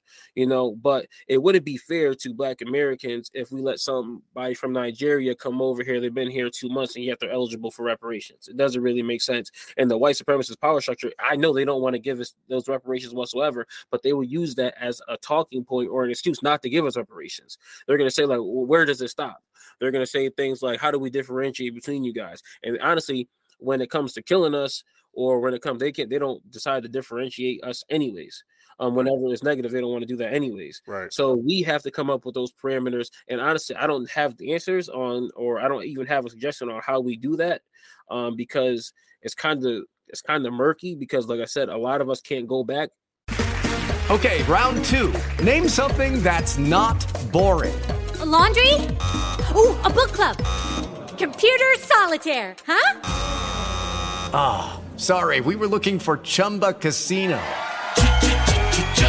That's right. ChumbaCasino.com has over 100 casino style games. Join today and play for free for your chance to redeem some serious prizes.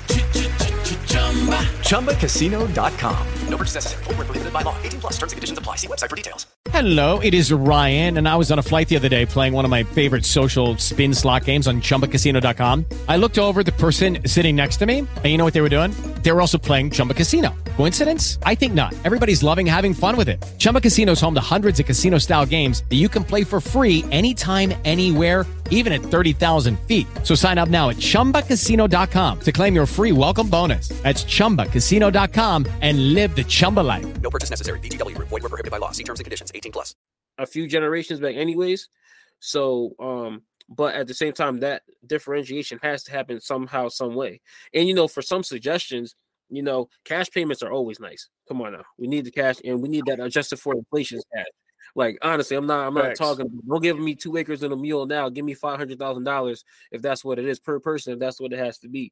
You know, I believe that we should have pardons for Black people, especially those who were, um, you know, over policed, um, because of the war on drugs. Um, and I believe and those that were um separated from their families, and then educational opportunities for sure. Got Yo, 10 every seconds? person in the United States should be going to a university for free. I don't care who it is. It don't matter if it's Harvard, if it's Yale, if it's UConn, if it's University of Southern California. We should be going to college for free because of the country, uh, especially especially HBCUs. Find a way to get us there for free because that's exactly what we started. And um essentially those are just a few of the three that came into my head. I know there's more, but I mean I'm not really expert on that, but uh, maybe Q has a few more to build on with. I like that. I like that. Um, I, I also to add in there, um, definitely shouldn't be paying for ancestry.com. But um, go ahead, Q. I feel you on that one. Man, um, reparations is essential. And like the one thing, 'cause again, I got my MBA, so I like to think of things strictly from a business perspective so we could appeal to the people who would never think of it from an emotional perspective. So, first of all, the, way we talk about slavery in terms of economics is always vague and um, dismissive. We, we a lot of times don't even try to like speak on the economics of slavery. A lot of people don't know the South generated so much money through slavery in their uh, agricultural production, thanks to slavery, that France almost joined the Civil War as an ally to the South to fight against the Union. That's how much France was dependent That's upon crazy. the cotton and the sugar cane that the slaves were producing. That's first of the only reason why they did it is because Britain threatened them that if you get involved, we're gonna come knocking on your door. So That's France sat back and chilled. Yep. So when we speak of the economics of slavery, we have to understand these slave owners were in their times the Jeff Bezos, the Bill Gates, the Steve Jobs in terms of money. These people had extreme wealth with no wages. So I like to tell people Apple is worth $2.92 trillion. Imagine if they did not pay wages. That's what a large production antebellum slave plantation was. They generated that level of economics. So when we talking money, you the, the government needs to break off a hefty check. Well, uh, when I looked it up, at the time of 1860, the valuation today in slavery would have been at least 42 trillion. So the conversation can't start nothing less than that. You know what I'm saying? It can't start nothing less than 42 trillion. I, I wouldn't even want to entertain it. The only only thing I don't want it to stop at money is D said. We need free education for as many generations as slavery existed. If slavery existed 12 generations, 12 generations of black people going to college for free. If when it comes to taxes, we don't need to be paying taxes for as many generations as we didn't benefit from them. A lot of people don't know. Black people were paying property taxes, paying land taxes for generations, just for those property taxes to not be infused into their communities. When you pay property taxes, that property tax is then supposed to go to your public resources in your community. Those black people's property taxes were being taken out of our community and going to white communities. Our public schools didn't benefit from our property taxes. Our roads, our, our anything you could think of that's a public resource that the government is responsible for maintaining. Our property taxes weren't responsible for that. That's number two. So for as many generations as that happened, we don't need to be paying no taxes. People don't talk about the times of the Freedmen's Bank, which was a bank where black people invested their money post-slavery. It was supposed to be a bank to help black people create generational wealth and to begin their own wealth post-slavery so they could store their money. Most people don't know. The black people who put that money in that bank never saw that money again. The government took that money. That sounds like a scam from the jump, yo. Keep going. My fault. You see what I'm saying? So again, the money lost in the Freedmen's Bank, add that to the 42 trillion. That's mandatory. There's when we talk to, and then honestly, we need community-based reparations.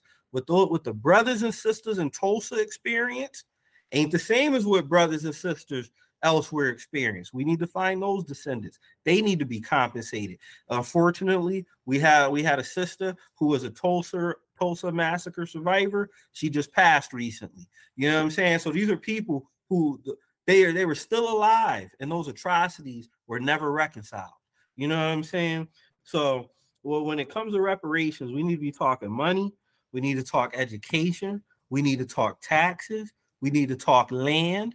You know what I'm saying? Because even um even in my in my ancestry, I have what I believe was a great great uncle on my father's side. He was during the 40 acres and a mule. He was given some land and he had enough money as a freedman that he had built up where he ended up getting about 18 acres. Before his life ended, them 18 acres belonged to a white man when they duped him out of the deed. You know what I'm saying? So these, these when we talk reparations, it has to be so robust. And and I, I don't care what any community says. I don't care how much they think it's unfair. Slavery for generations was unfair. White wealth, the the eh, the inequality gap, the wealth inequality gap between white people and black people was, was established during slavery until those wrongs are right. And honestly, what I also want as a part of reparations, every Confederate paraphernalia, monument, or any type of Confederate should be torn uh, down. Not only torn down, needs to be illegal. It needs to be illegal. You got the Confederate flag, you need a fine and a mandatory 90 day imprisonment. You know what I'm saying? Because at the end of the day, these these are traitors, and we were in Nazi Germany. Would That's this a be fact. allowed? That's a fact. And that and that's what that's what we don't discuss. We don't discuss the fact that 10 during seconds, Q. Reconstruction, during Reconstruction, the Confederates ran out of America for fear of being arrested. And you know what happened? Andrew Johnson became president and said, Whoa, come on back. We love y'all. Y'all good. And those people became our sheriffs. Our, our, if you don't believe me, Google Bedford Forrest, a Tennessee sheriff who also became one of the leading KKK members. Well, if you want to look up, Kendrick Lamar brings up Rosecrans and on, his album. Look up some of them people. Look up and look up. And, as a filmmaker, I'm sorry, I'm going over my time, but we're gonna Yep. talk this talk. Yep. Go As a- ahead, bro. Feel me? As a filmmaker, no one talks about the film's impact and damage on some of the on some of these things. We've watched countless films, depictions, and honorifics of Jesse James. Jesse James was a disgruntled uh, Civil War veteran on the Confederate side, got his ass handed to him and was mad, so he started robbing people. Mm. Most of those Wild Wild West people who were robbing banks and trains were former Confederates. What, what- is it? wh- Where do they get the tone for that? That Mm. came when when the taxes had to be paid to make sure the government got them bonds back that old Wild Wild West wanted to steal. That was black taxes going to that. We ain't steal that. Mm. These are the conversations we have to have. Is that deep? Is that deep? I think um well well said from both of you gentlemen. I think th- that uh in-depth knowledge and that just in-depth of the conversation is the reason why we don't have reparations because it's too in-depth for the people that would actually have to issue. It makes too much sense basically is what I'm saying. And Yo, when can, I- I say, can I say something real quick? Yeah, go ahead. You know, like I, I, I was loving everything Q was saying right there.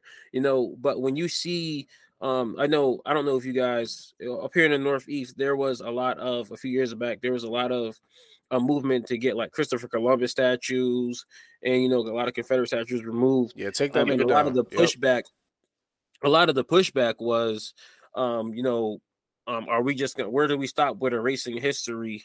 Um, what um like are we gonna take down everything we don't agree with?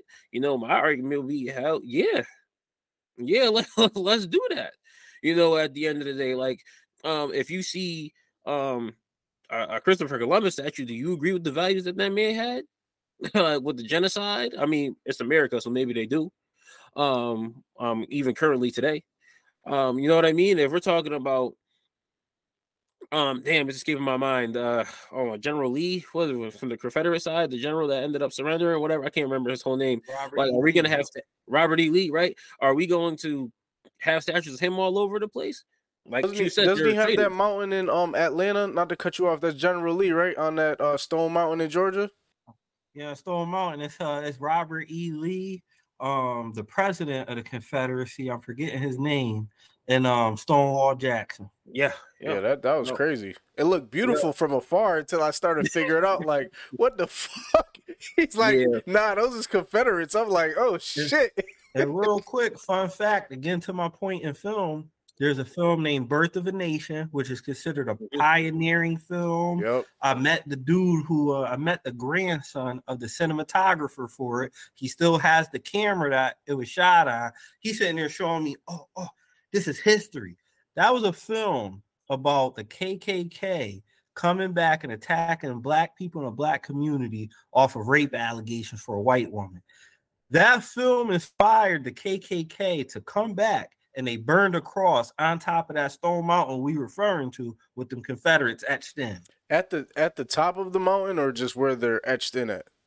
Where they're etched in at the Oh. top of that, Oh, they shit. lit they lit a uh they lit the cross to let everybody know the KKK is back. Oh wow, that's crazy. And that's that's no um that's no uh, light walk up there either. That that's at least that's a few thousand in the air before you even get to to light anything. Um that shit is crazy. My bad. yo, that walk is long as shit.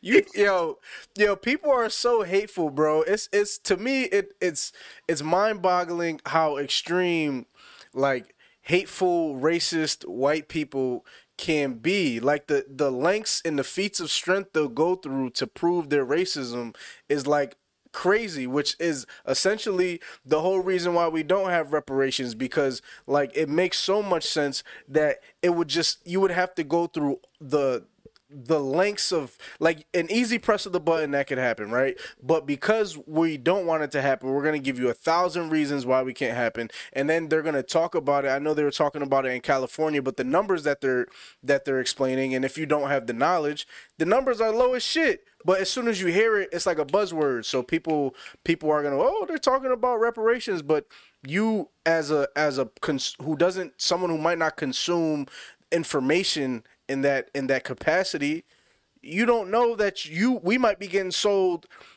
um, we might be getting hustled out of reparations at some point in time if the if the right people don't come to have the conversation of what actually is due um, for our people. So I got I got one more question um, for you guys because we kind of touched about some of it. We jumped around, and, and this was a great conversation. Um, I want to pre- I appreciate both of you for just coming on here and, and spewing this knowledge because this is something that needs to be heard.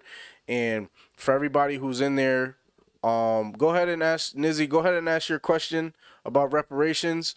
And after we ask, after they answer this question, we'll answer your question. So if anybody in the chat um has any questions they want, shoot them right now so we can uh tackle those. And yeah. So the last question I have um was I didn't create this one. This came from Q. But I do I do understand it and I see it. So his question to you, D, was why is there less pushback for Africans and Caribbeans who criticize black Americans than the other way around? And let, let me get some, Go some ahead, go ahead. context too. Because reason why I especially had to ask it for the people who don't know and don't follow D on Twitter. Anytime a black American say something negative about another black person, Yeah, he smokes. CIA, the CIA yeah, got him. them. That what do you call them? The CIA FBA? What they call FBAs or, or some shit? F- f- uh, yeah, Foundational yeah, Black foundational black. Americans. He, he be over there. CIA got him. You know what I'm saying? They infiltrating the community.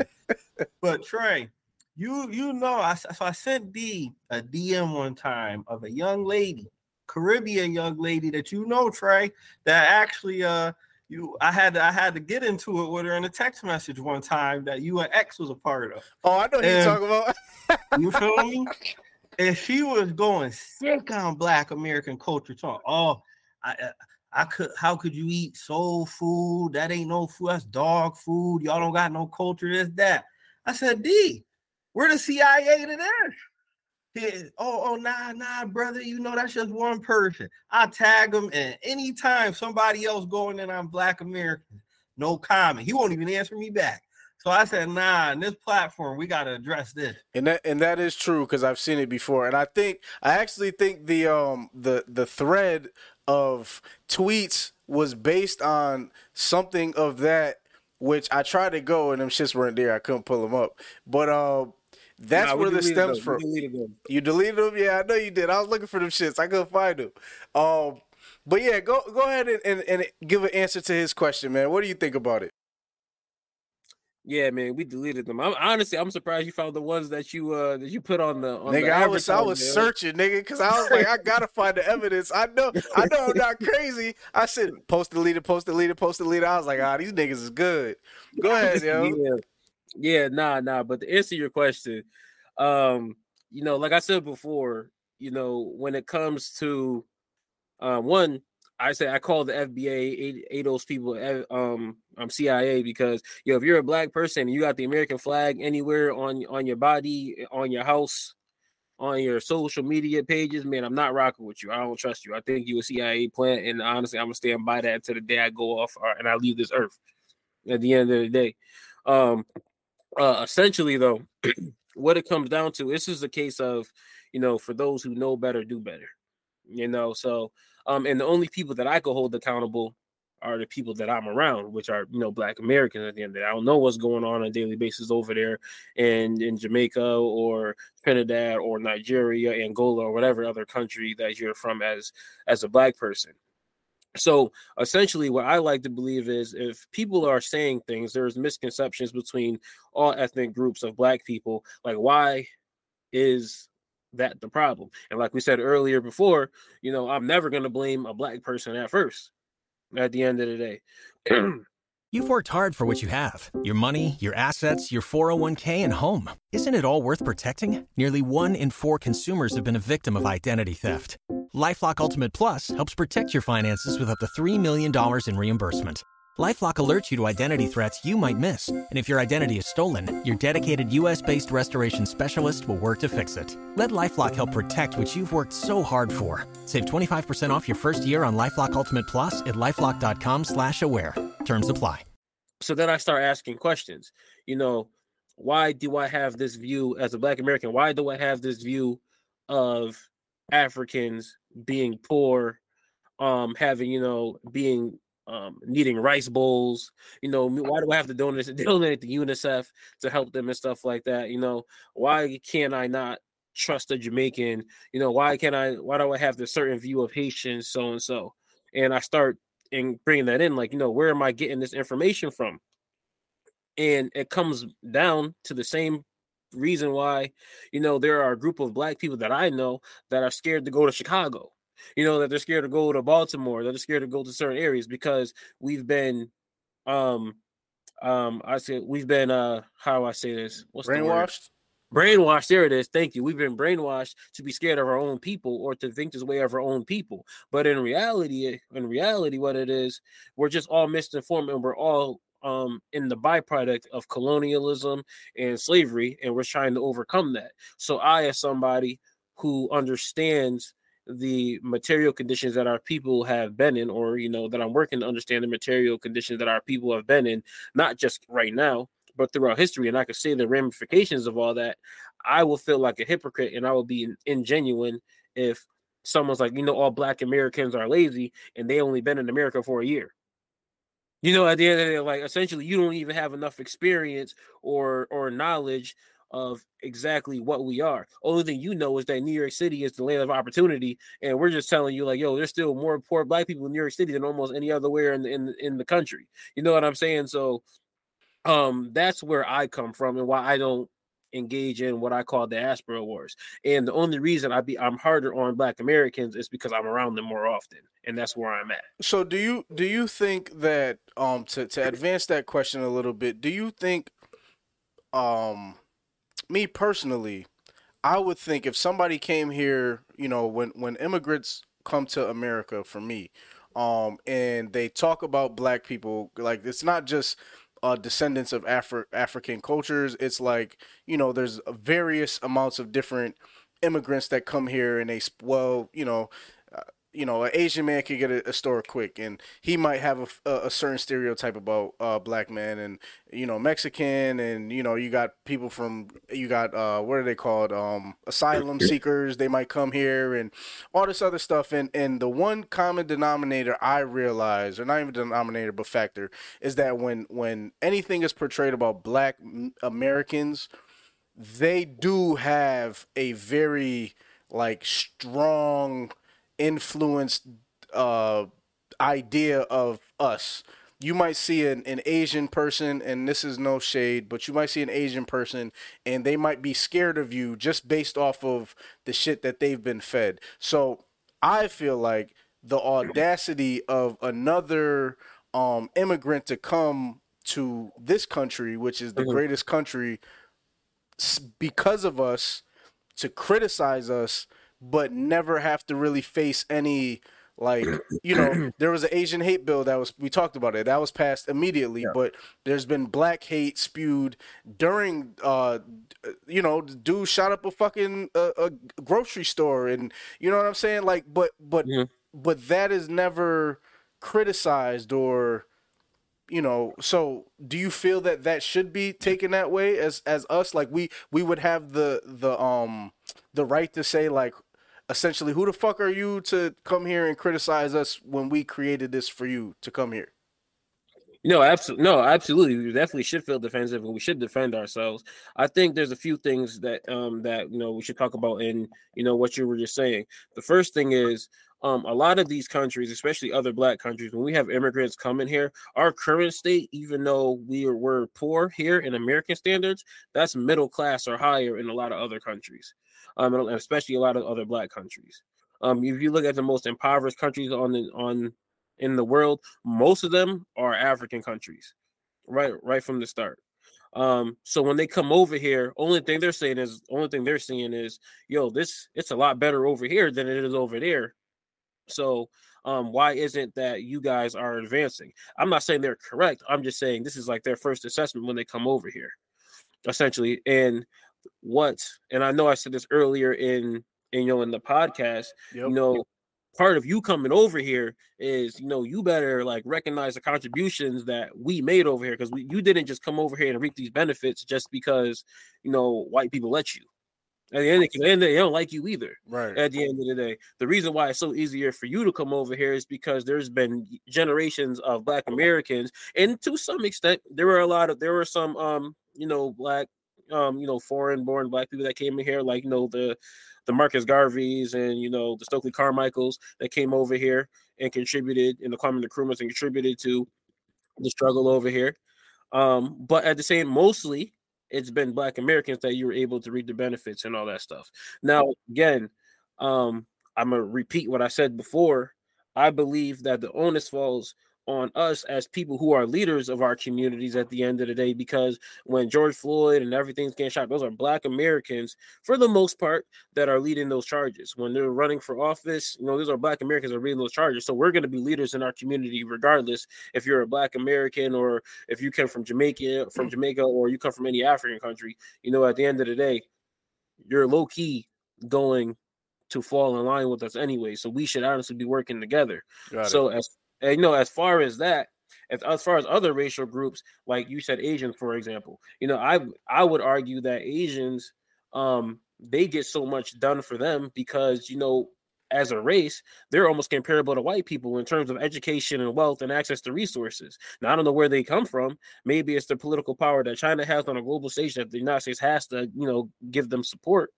But um, when we talk about Pan Africanism, Pan Africanism further, that's also an aspect of it. You know, giving Africa political power and economic power and stuff like that, so they have the resources to then support African people who live in different countries.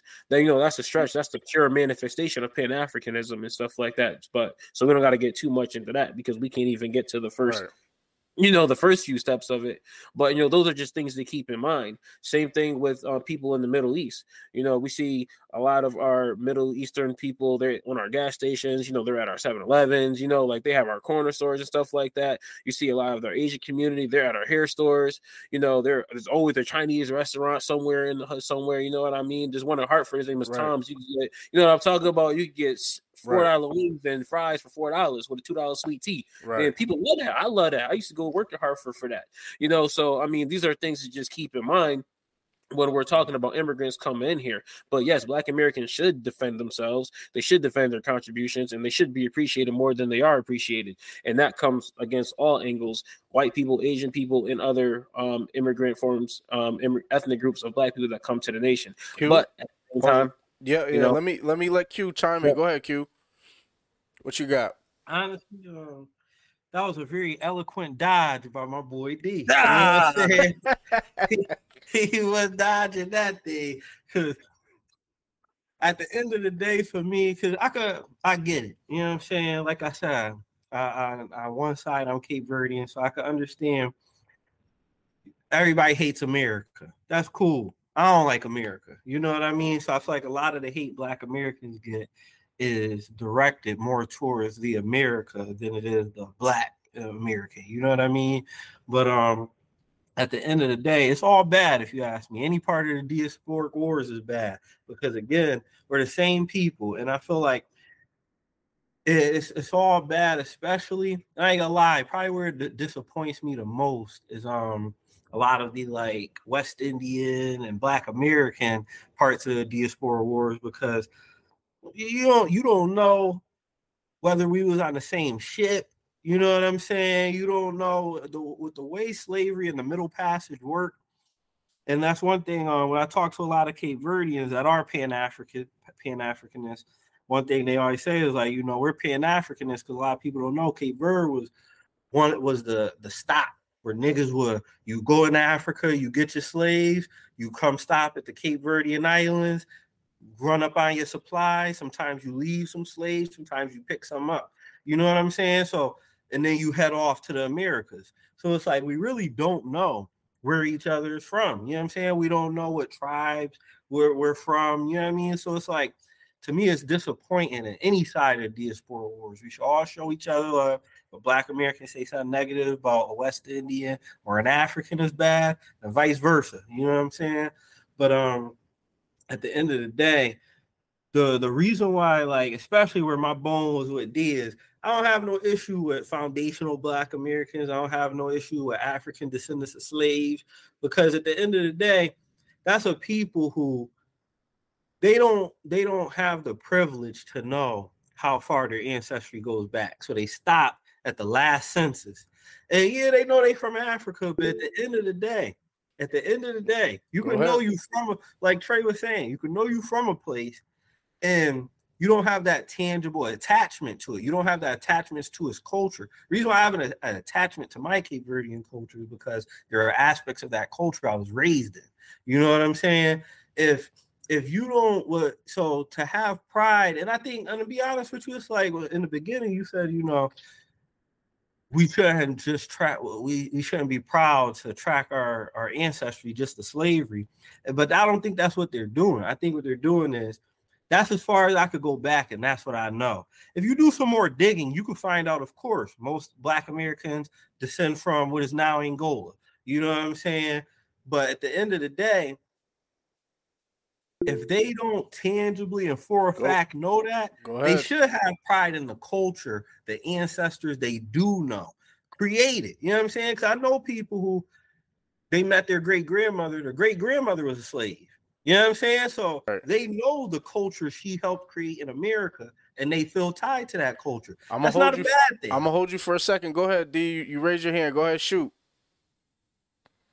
Yeah, yeah, yeah, yeah, yeah. So, um, essentially, one, I didn't know that we could submit questions in here, man, because I would have submitted a question from my I man. asked. I was. I was Keyboard, man. Yo, y'all did some, y'all did some backdoor dealing No, behind I there. asked. So, I asked you. I asked if anybody had questions.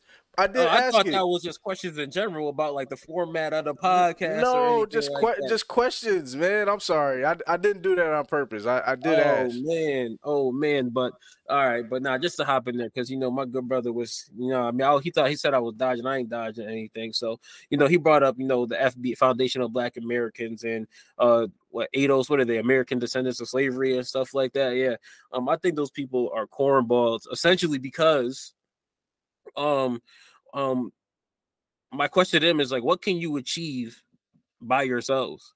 essentially, like these are people who are essentially their main thing is asking for reparations. Um, at the end of the day, which is fine. I'm in favor of reparations, but I would argue that um, they would need multiple ethnic groups of black people to actually get those reparations. They're spending their time differentiating themselves from um different from you know other ethnic groups of black people, but at the end of the day, you're really spending your time and energy trying to um get reparations from your oppressor. Um, at the end of the day, by yourselves, and even in time with that, we're talking about Yvette, uh, we're talking about Tone. We're talking about Tariq Nasheed. Even they can't even agree on that. Um, you know, um, Tariq started FBA after he had a disagreement with Yvette and Tone at the end of the day. So, I mean, they're not even unified in their own. So I think they're really just wasting time. And they have the American flag all over their topic. So I already told you right off from the rip if you got the American flag anywhere next to your name on your social media, you're a CIA plant. And I'm not working with you. I do not believe anything that Go, you are saying. go saying. ahead, Q. Go ahead, Q. But this is this is the issue I have. You have an issue with their delineation, but you don't have an issue with anyone else's. You don't have an issue with when when, when Caribbean people, because mind you, please keep in mind, America, Cabo Verde, the West Indies are no different. None of us were there until we were brought there. You know what I'm saying? Those lands were were largely, uh, you know, cause I ain't gonna front. Some of them some of the FBA people be wilding with the black people came there in 1200 or something. I don't know all that in America. I know it for sure when we did come. You know what I'm saying? So that's where I have an issue is you'll go, man, I don't like them calling themselves foundational black Americans, but you have no issue with a, a Caribbean person not being Pan Africanist. You're cool with them having their flag in their bio, but it's an issue when because because mind you, this is what we also have to remember. You you calling black people have an American flag in their bio CIA for a country they helped create it, but you don't have an issue with Africans and Caribbeans putting flags in their bio when their countries were of similar creation. Colonialism created them just the same as they created us. You know what I'm saying? So to sit here and say, oh nah nah you know the, the, they got the american flag they they wilding we, we we we we just watch how many how many of these african nations where we've watched good brothers overthrown well, not good brothers good brothers be overthrown by cats supported by the very CIA you Go- don't rock with. Go ahead. Go And ahead. Go ahead, D. Same flags in the bio. Go ahead, D. Go ahead. You got a rebuttal. Go ahead. You still You on got mute. unmute. You got unmute. My bad. I think he's being very ingenuine right now when it comes to representing what I'm saying here. At the end of the day, um, and I think all of us would agree that the biggest colonizer and oppressor in the world today is the United States of America, right? So no, there's a reason why you shouldn't have the American flag in your in your in your bio as a black person. Um, I, for one, believe that if you are fighting against oppression as an oppressed group, you should also have the sense of morality that you should not support or lift up any other oppressor that's oppressing any other black ethnic group or any other group of people. At the end of the day, we should not be waving the American flag, knowing how you Q said earlier that the Biden administration was whipping Haitians at the border. At the same time, they're supporting AFRICOM, which is African Command, which is colonizing nations in Africa, while they're completely doing a genocide and supporting a genocide in Palestine in Palestine when they supported apartheid South Africa. We should not be supporting the United States on anything, especially when they are oppressing and colonizing other groups of black people to this very day. At So the end of the day. D, I just have a question for you. So as as a hold on one second, Q. As as a black um as a black American, not speaking for myself, but in general, um, and I don't do that. But what would you if you're not connected to your your uh, lineage? What would you connect to then?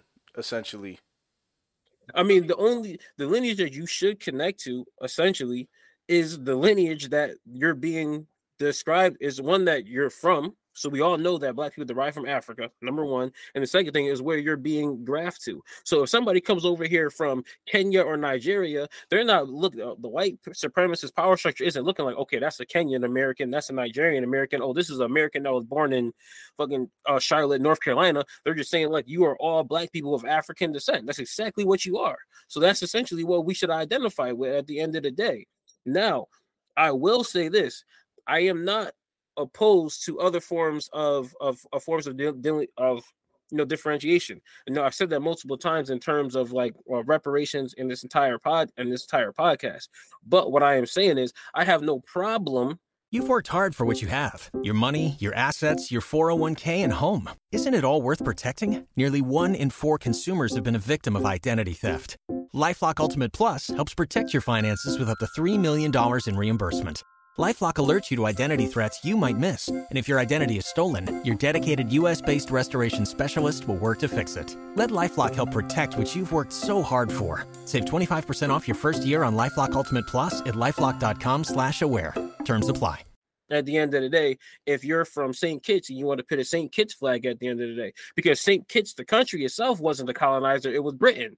And I have no problem if you are Jamaican waving a Jamaican flag because Jamaica wasn't the colonizer, it was Britain who colonized you at the end of the day. If we're going to Ghana, it wasn't Ghana, it was Britain who colonized Ghana. So wave that Ghana flag when y'all won your independence and you're still colonized to this very day. So, no, I don't think it's the same as somebody having an American flag in their bio because America is currently oppressing people in Jamaica and Trinidad Trinidad and Tobago, if we're talking um, Ghana, if we're talking um, Nigeria, these are African countries essentially that won their independence to an extent from colonizers.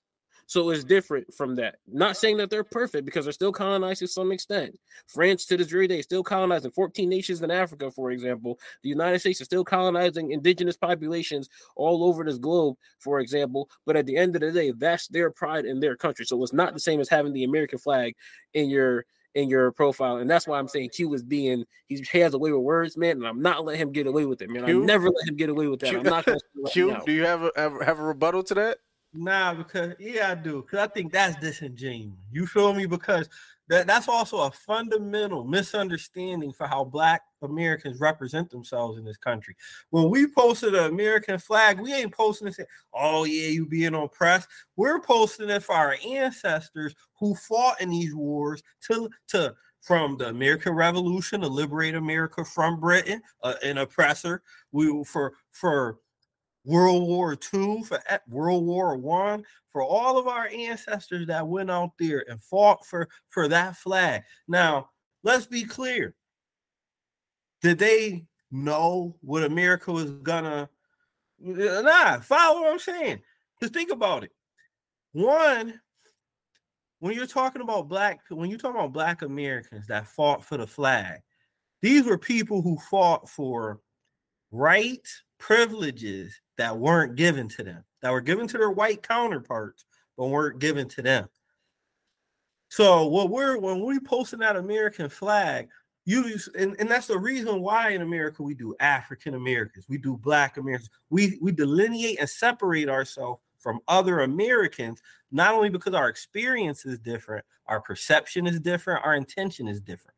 You feel me? So when we fought for that flag, we were fighting for something different. So when we wave for that flag, we're not waving it, bragging oppression or, you know what I'm saying, showing love to colonizers. We're waving that flag for niggas like Benjamin Banneker, who designed Washington, D.C.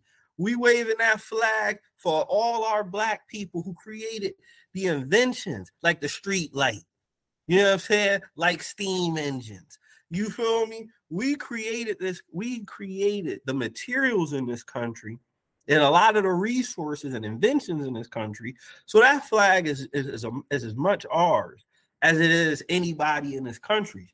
To say that we're to say that now all of a sudden by showing it, we're a part of their oppression when black people ain't participating in that oppression. But black people aren't black Americans aren't participating in the oppression of foreign black people. No, no, we not. No, we not. You know what I'm saying? So, by and large, now, now keep in mind, of course, there might be a small demographic that joined the military, and then you know what I'm saying. Obviously, they exploit it.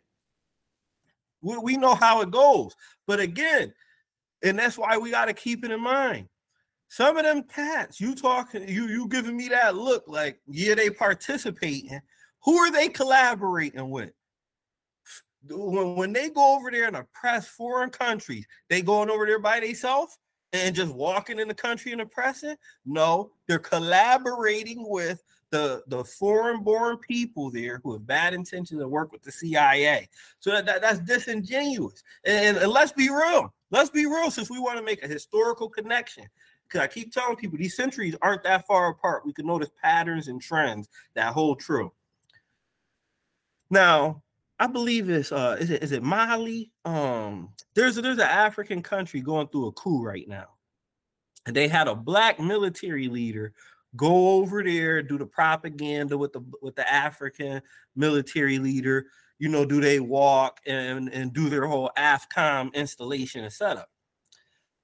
Now, that we would be remiss to mention that brother who went over there, that black American brother who was Last representing. America in that propaganda, had what was, was working alongside a native African.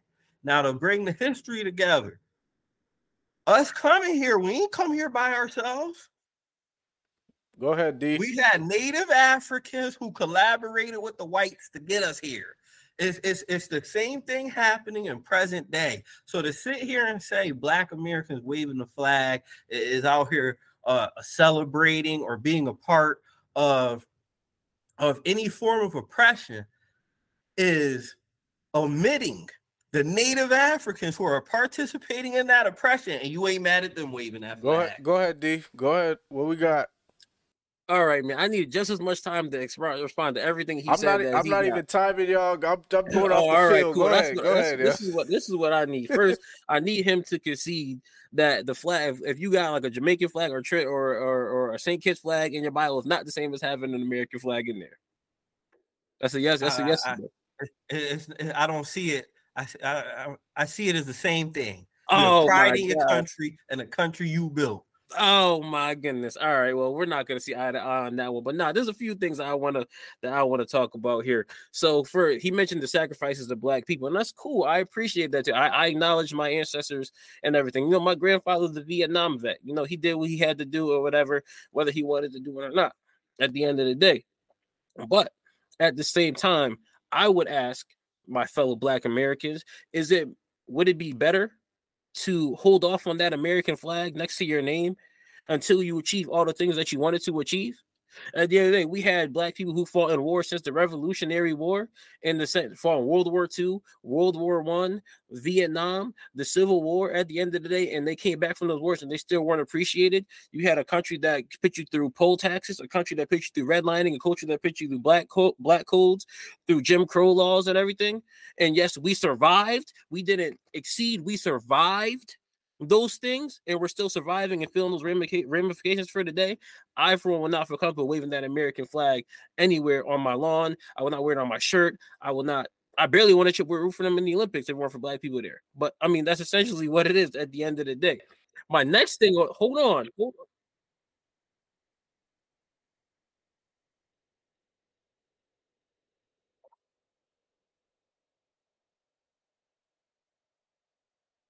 Not to my knowledge, no.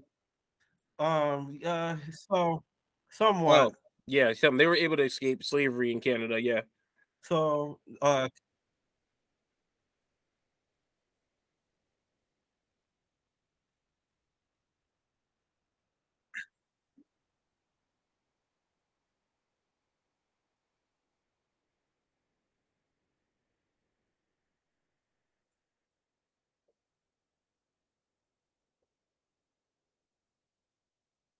Yeah. Yeah. Recently, recently, recently, there have been there have been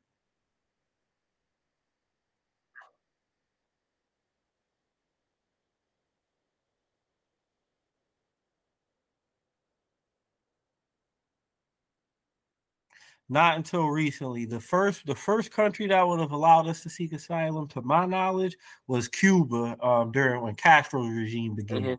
Then now we have about seven present day African countries who would allow Black Americans to become citizens there. You feel me? But Yep. So um that was just my encapsulation of you know the black sacrifices and challenge and why we even want that next to our name when we don't. We're not even the nation that we want to achieve as of yet. My next thing is my next thing is is a challenge of symbolism, earlier in this podcast, we talked about how we should every Confederate statue or monument should be taken down from this country and everything. We talked about that. What does the Amer we just spent um years. We're talking about when Colin Kaepernick was taking a knee, when people weren't standing for the national anthem. We were literally saying the reason we weren't doing that at that moment in time was because the national anthem, if you listen to the second verse of it, encourages slavery, that the American flag was a symbolism of slavery and oppression. So we are not standing up for what that is. So if that's the case of what we were just saying, literally just five, six years ago, and some people are still saying that, why do we feel so comfortable with having that next to our name? I said another my next thing is is the consistency of our morality. When I was saying that black Americans, when we're not actively oppressing um, we're not actively oppressing, of course, you know, African countries or the Haitian immigrants or the people in Palestine. My thing is, there's a quote. I believe it was, um, I believe it was MLK that said the quote, but um, he was saying essentially that if you don't, if you, uh, I'm paraphrasing here, but if you don't condemn injustice, you're basically participating with it at the end of the day. Yo, we literally have a group of black Americans that will li- that's that's a group of black Americans who will literally say, yo, that's their issue over there. They have to handle that first. And yes, I'm talking about the FBA, those people. That's what I'm talking about. Those people as well, and, and a smaller faction. What they have over there in Africa, that's perfectly fine. That's what they would do at the end of the day. We don't, they're not necessarily thinking on a global scale. And to be fair, I'm not going to say like we have the luxury of doing this, doing this all the time because sometimes we have our, our, immediate needs. But yes, if we continue to support and prop up an American government that is known for oppression of not only global people but our own people right here, yes, that's a bad look for us at the end of the day. And there's no if, uh, if, ands, or buts about it. That's just yes, the reality of what it is. How? Go ahead, go ahead, Q. Last, but, last, last thoughts. Last thoughts. Got you, and it's gonna be quick. Yep. Because when you talk about there's no ifs, ands, or buts about it, again, you're you're you're you're you're omitting a lot of context. You know what I'm saying? When, when you, by saying first and foremost, when you talk about the FBA group saying we need to worry about our own issues, please point me to a black nation that when we have our issues, unequivocally, unanimously, collectively champion us and talk about what we going through. They don't. They don't. You know what I'm saying? I'm not saying I'm not saying all of them don't, just like all black Americans don't. So that so so to sit here and say we again waving the flag is wrong because a small sect don't speak out injustice on everyone again, that's disingenuous because where where is it for us? Because uh, fun fact, when Hurricane Katrina happened, do you know the only country to offer any form of tangible assistance was Cuba? Castro offered 1,500 doctors, and any black person that any black American that wanted to be a doctor could come to Cuba and be educated for free. Where where where was that from the black nations? But but you know what I'm saying? So so so don't do that. Don't don't why are only seven? Why are only seven African nations permitting citizenship to black Americans? This is these are the conversations we gotta have when you want to talk about and, and mind you, and mind you, if we want to talk about it, let's talk about it. The reason why black Americans still have pride in their flag and pride and coming and being black American. It's because whether we want to acknowledge it or not, whether we want to tell the truth about it or not, first of all, our material, uh, unfortunately, this is probably the best country for our material conditions. Please show me, please show me another country that's better uh, material conditions that black people have created for themselves. That's number one. Number two, when you talk about when when black Americans go elsewhere, when we travel, and I can say this from experience, and it breaks my heart too. I ain't gonna front. This is the first time I'm I'm even speaking about it publicly because I don't like to put down nothing black. So I don't put down no black nations. I won't even say which black nation it was. I've been to black nations where them niggas make sure you know you're an American, where they make sure your your experience isn't as hospitable because you're an American. So so to so when you come back to America and your and your boy is in Georgia, where there's plenty of Southern hospitality. Black black people out here might have our, you know what I'm saying? You know, some some of the materialism in uh, Atlanta could be, but in terms of how we interact with each other, there's a lot of camaraderie out here. Why would I not have pride when I come back and I say, dang, my black people treat me good out here. My black people, when I go, when I when I go to a restaurant, just don't put their hand out for their money. They ask me, how can I help you, sir? You know what I'm saying? So so the the idea that we shouldn't have pride in what we've created it is crazy to me. It, it, it's nuts. You so, know what I'm saying? Like I can't even wrap my brain around it when again you're remove you're you're you're again you're not even speaking to some of the atrocities that black nations have put amongst themselves, but they can wave their flag when them Africans went out there and attacked Oprah's school. And I don't like Oprah. She a cool. She a cool CIA target. but she built that school for them black girls in Africa. And that school got attacked. Where, where, where's the where, where's the hate for that? And that's what I mean when I said D is quick to say something about black Americans, but won't say nothing about other black people. Atrocities against one of us is an atrocity against all of us. So I'm you know so, so, I'm gonna cut you I'm gonna cut you off there, Q D. I'm gonna give you I'm, good. I'm gonna give you one minute to, to rebuttal, and then what we're gonna do after that is we got a couple questions. So we'll just rapid fire answer the questions and then we'll close out. All right. So go ahead. I got you on the, the thing too. All right. All right, cool. So this is what I have to say. Q asked a question like, "Where were these African nations when in support of Black Americans?" You know, the I got so I just pulled something out real quick, a quick Google search, and I know Q knows Google. Um, literally in 2020, the African Union, which is the Union of African Nations, they literally passed resolutions that were condemning racial discrimination in the United States of America, and they were a part of the civil rights. They were a part of the civil. They, they were literally a part of the civil rights movement and um during that time period. What I will say is when that question is so disingenuous and so devoid of context, when we don't know that when I'm sure Q or I hope I pray that on everything we know and love that you are uh, informed about the, the, the colonialism that African nations are going in right now. Perfect example. There are 14 nations in Africa right now. Right now um, and they're kind of they're fighting back right now. We're talking like Burkina Faso, we're talking about Mali and everything. They are so financially strapped by European nations. 14 of them have to give 80% of all the revenue that they generate in the year. They have to keep it in French banks and it goes to France. So they're only operating off of 20% of the income and of the wealth that they generate. Got you. I mean, honestly, seconds. what do we really expect them to do at that moment in time? It's not fair to say to them, what can we offer them as Black Americans besides standing in solidarity? That's the importance of parent Pan Africanism and building together so we can overcome. We literally, Q literally laid out economic plan, talking about equity, talking about banks, talking about businesses, all that stuff. Why are we not building with our African people right then and there when we know that when it just when it's just one group of people we get burnt down, we get destroyed, we get laws planted against us, and all that stuff. So essentially, that's my case that I'm making for that. And it's not fair to say that African nations have not contributed and have not stood in solidarity with us in our struggle here in America. And historically, we have done the same, vice versa. Like I said earlier, um, Marcus Garvey was a Jamaican. Stokely Marcus Carmichael Garvey also had Marcus Garvey also had uh, plenty of detrimental comments to Black Americans. Please read his book. Okay, that's perfectly fine, but he still came over here and became one of the most pro- most prominent civil rights figures in American history.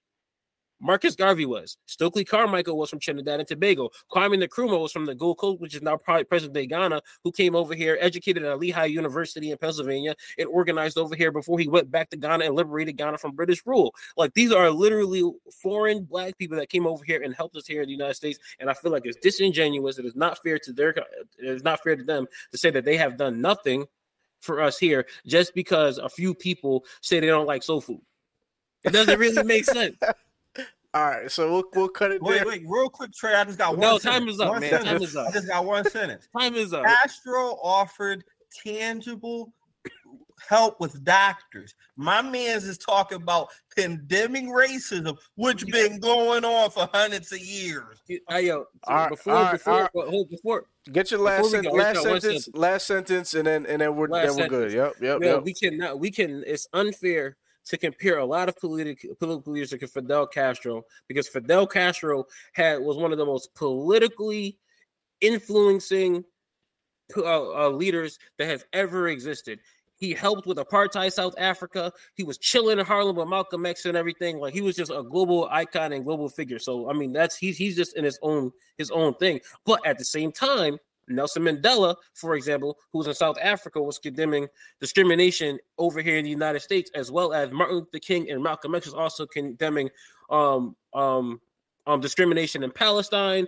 You know, Nelson, I mean Fidel Uh, Castro was discriminating in Angola, and all. So it's it always happens when you are somebody who is against oppression. Your bounds no no bounds. You're against all types of oppression. At the end of the day, that's right, the D- mentality that Black Americans need to have. All right, D. Black Americans do, except for a small sector. That's So- what you're upset about. So listen, so Yeah. listen. Um, we'll we'll end that there because that's that's that's the that seems to be the um the controversial one, which was great a great conversation. So we're gonna end with two questions we got um from some people in the chat, and I'll give you guys both uh just just three minutes to just touch on it. It's it's not necessarily a um I don't think these are debating topics. I think they're more just to get your input on on what they um what you think about it. So the question we got, first question we got was, um, I think we kind of touched on this, but this might help uh, reiterate it because uh, this person Nizzy seventeen joined late. They said, um, who would y'all say is entitled to reparations, and how would the government implement it? Um, Q, you're gonna answer this first. So the question is, who would y'all say is entitled to reparations, and how the government would implement it? Um, would FBA black would it be FBA blacks only, all blacks, or all blacks including people who are not descendants of slaves? um off rip, honestly, it would not include people who aren't descendants of slaves for American reparations. Personally, I think every black person and person of African descent needs to pursue reparations with the country that owes you reparations. So if you're in Jamaica, Britain owes you a check. If you're in Haiti, France owes you a check. You know what I'm saying? But when it comes to America, reparations should be for descendants of slavery, it should be for black Americans. And the reason why I say that is because first of all, that's not only who it's aff- affected for generations, that's not only who and that's also who is intended to affect. If you listen to uh, especially a lot of um, older black people who were alive during Jim Crow, experienced Jim Crow, they'll tell you there was a delineation between black Americans and, for example, Africans. There was uh, one person who was speaking of they would let if you were in terms of if there was a restaurant black people couldn't go in, if you were a black person that spoke another language, they let you in. You know what I'm saying? So at the end of the day, I think as a collective, we need to organize to make sure we're all paid by the nations that owe us. And in America, I believe it would be black Americans that are owed by America. And then honestly, I think for uh because in, in I'm with D, there are plenty of African nations that suffer from AFCOM that are colonialized. There should be some type of collective fund between the Western powers to make sure those brothers and sisters get touched. You know what I'm saying? Because the problem too in um, certain countries in Africa is they've been oppressed by multiple nations. At one point, it might have been Britain. One point, it might have been Spain. You know what I'm saying? For uh, Cabo Verde, Angola, Mozambique, Portugal always a check. You know what I'm saying? So that's where I think as black people, we need to collectivize, unionize, and make sure we're all paid for the injustices we suffer. We just owe a debt, or we we need to collect from different people. Got it. Uh, D, what do you think? Yeah, I don't have I don't have much to add because um I agree with what Q was saying. But um what I will add is um like I said earlier in the pod is like differentiation in American reparation or whatever American reparation plan comes to fruition. Um there needs to be a distinction between you know black Americans and who else and who um else should not be receiving reparations because I do believe um that that will be used as an argument not to do it or to prolong it. And that's why I'll say it again. Um, it has the differentiation has to come from the community rather than the people that we're trying to force reparations from. And that's all I gotta add. Um okay, so the last last question we have um from Vetty Nine is uh do you know why states so you can go first, um D. Um, do you know why states are removing Black History and DEI? I'm not sure what that DEI means. Diversity, equity, and inclusion. Okay, got it. Okay. um, you know, um, there's been uh, a movement to remove these things uh, because um, what I believe to be is that it's disenfranchising, or white people believe that it's disenfranchising them. Um, I know, uh, I believe affirmative action just got struck down in schools for uh, colleges and universities. Yep. Um, and essentially, um, I don't know if I'm, I'm sure that you know the black, the like black conscious is waking up. Um, the way that we think is changing. The way that we operate as a community is changing, and uh, essentially that scares you know the white supremacy power, or the white supremacist power structure. Um, so now I believe that you know um, they're they've been taking steps to um, protect their status, economic status, and social status. Um, it goes beyond just affirmative action and DEI. I mean, I believe there are some school districts across the country that were banning certain books, like To Kill a Mock, uh, To Kill a Mockingbird, um, which was it, which was just about a white lawyer defending a black man who was, you know, um, wrongfully convicted or accused of a crime. You know what I mean? So um, we have um, school districts that are also taking slavery out um, out of the curriculum whatsoever. I mean, just recently in Waterbury, we've been fighting for. Um, well, I'm not gonna say we because I wasn't. It was before my time, but there were organizers that were fighting in there just to get um, an African American history studies in schools, and we got it, but it's an elective. It's not something that's like a core requirement. You know what I mean? So it's something that you would still have to choose, and we try to get it in there, and we would want it as a core elective because you know that's essentially what it is. So I really think that um, these efforts to stop DEI, affirmative action, you know, um, um, the limitation of Black history, um, it's really out of fear for the advancements that we're making as a community. But it's kind of funny that, um, and like we was talking about before when we were talking about like erasing history and stuff, it's funny how they try to erase those blemishes on um, American history but when it comes to Confederacy, when it comes to Japanese internment camps and things like that, those are things that we should keep in history so we can learn from them so we can do better. Um, so you know, those are arguments right. that are made on that side. Q. Um, personally, uh, for I, I agree with um, I agree with everything D said. Um, to be honest with you, DEI, um, that's not something I'm an advocate for. I believe that's something um, white women mainly benefit uh, benefit from. And a statistic I have from Forbes as of 2023 from McKinsey, who's actually um, a really good uh, statistical uh, service for businesses. White women hold nearly 19% of all C-suite positions. Think the DEI. You know what I'm saying? Affirmative action most benefited white women. So I think people, white people are getting rid of the those two programs specifically for their own misguided um, attempts at disenfranchisement. Who they're really hurting is their white women, which fine by me. You know what I'm saying? But um, when it comes to when it comes to uh, African American studies classes and you know teaching slavery as history, it's just more white denial of culpability. You know what I'm saying? If we don't teach you it, you won't know the wrongs we did. That, that's that's all they're attempting to do. Um, they do so many wrongs that it's an attempt in vain because tomorrow we'll find another wrong. You know what I'm saying?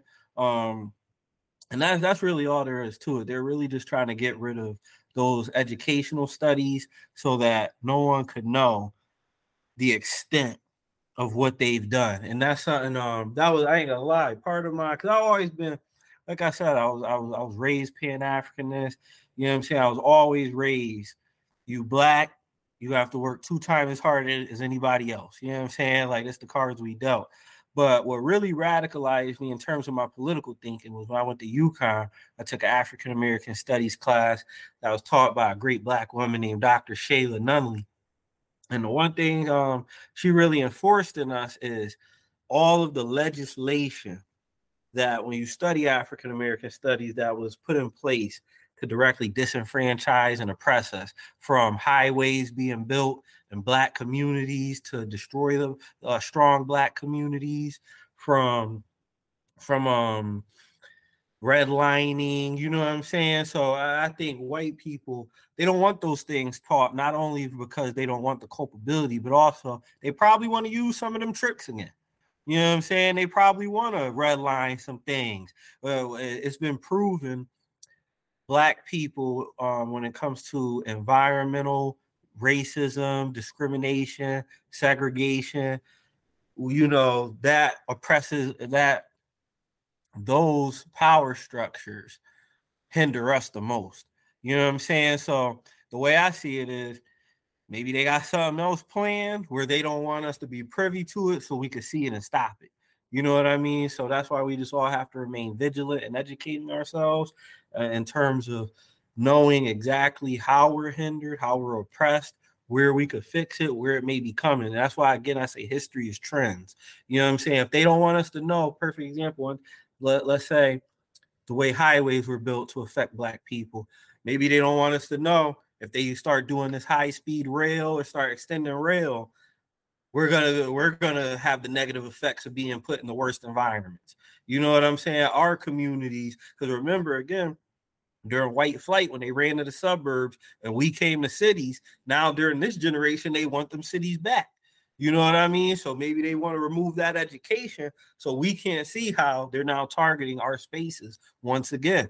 We'll mess around, go to the suburbs, and 30, 50 years, they're gonna want that back. You know what I mean? So that's why we just all got to remain vigilant and again fight for our equity. You know what I'm saying? Because if we have our equity, at the very least, we have a fight. You know what I mean? And a perfect example is uh the sister we see in South Carolina fighting for her land over in Hilton Head. You know what I'm saying? And the Gullah Geechees fighting for their land. So that's why we just gotta, like I said, remain vigilant, educate ourselves, and fight for our equity. You know what I'm saying? Um, that was I think that was well said from from both both of you guys. I I do believe uh me personally I I think the more you can learn the better uh you could benefit and if you if you know better you could do better. So um these conversations don't only help a mass of people who need to hear this, but they help people like myself who um I know, but I might not know everything, and it's it's good to kind of hear uh, different perspectives that allow you to um form forming a uh um an opinion that is for better you know what i'm saying? I think a lot of times our people uh we're so stuck on certain ways of thinking that anything outside of it is kind of condemned and um it's not necessarily welcomed. And i think the the greatest thing about our people is that we through what we've been through through resilience we've always had the ability to um be open-minded creative thinkers. So i think something of the, the problems that we deal with to this day i think you know as long as we have people like you guys we'll be able to essentially improve our future and um you know you have kids so you you allow them to understand the importance of this information and not just follow, you know, follow what has been told to you. What is a mistake, you know, shut up and shut up and dribble in a sense. Like don't use your your information as as power. And I think that um these conversations are necessary. So I want to thank you guys for doing this this was great. I was looking forward to to um having an episode 10 that was going to be worth something and this was worth way more than what I could have talked about. Um, I definitely enjoyed this conversation, and anytime you guys want to come out here, you know what I'm saying. If you got something you want to talk about, whatever the case is, or you feel like we can, you want to do this again, and you haven't fully hashed everything out, like I'm always open to doing it. Um, thank you to everybody in the chat who was active, and thank you for the people who followed. um, yeah, man, I'll see you guys next week. I'll see everybody next Tuesday. Tune in. We're gonna get back to our regular schedule program, but um, this was a special moment with DC and uh Q. Uh, thank you guys. I appreciate it. Appreciate you, brother. No Appreciate you. Thanks for having us, man. No doubt, no doubt.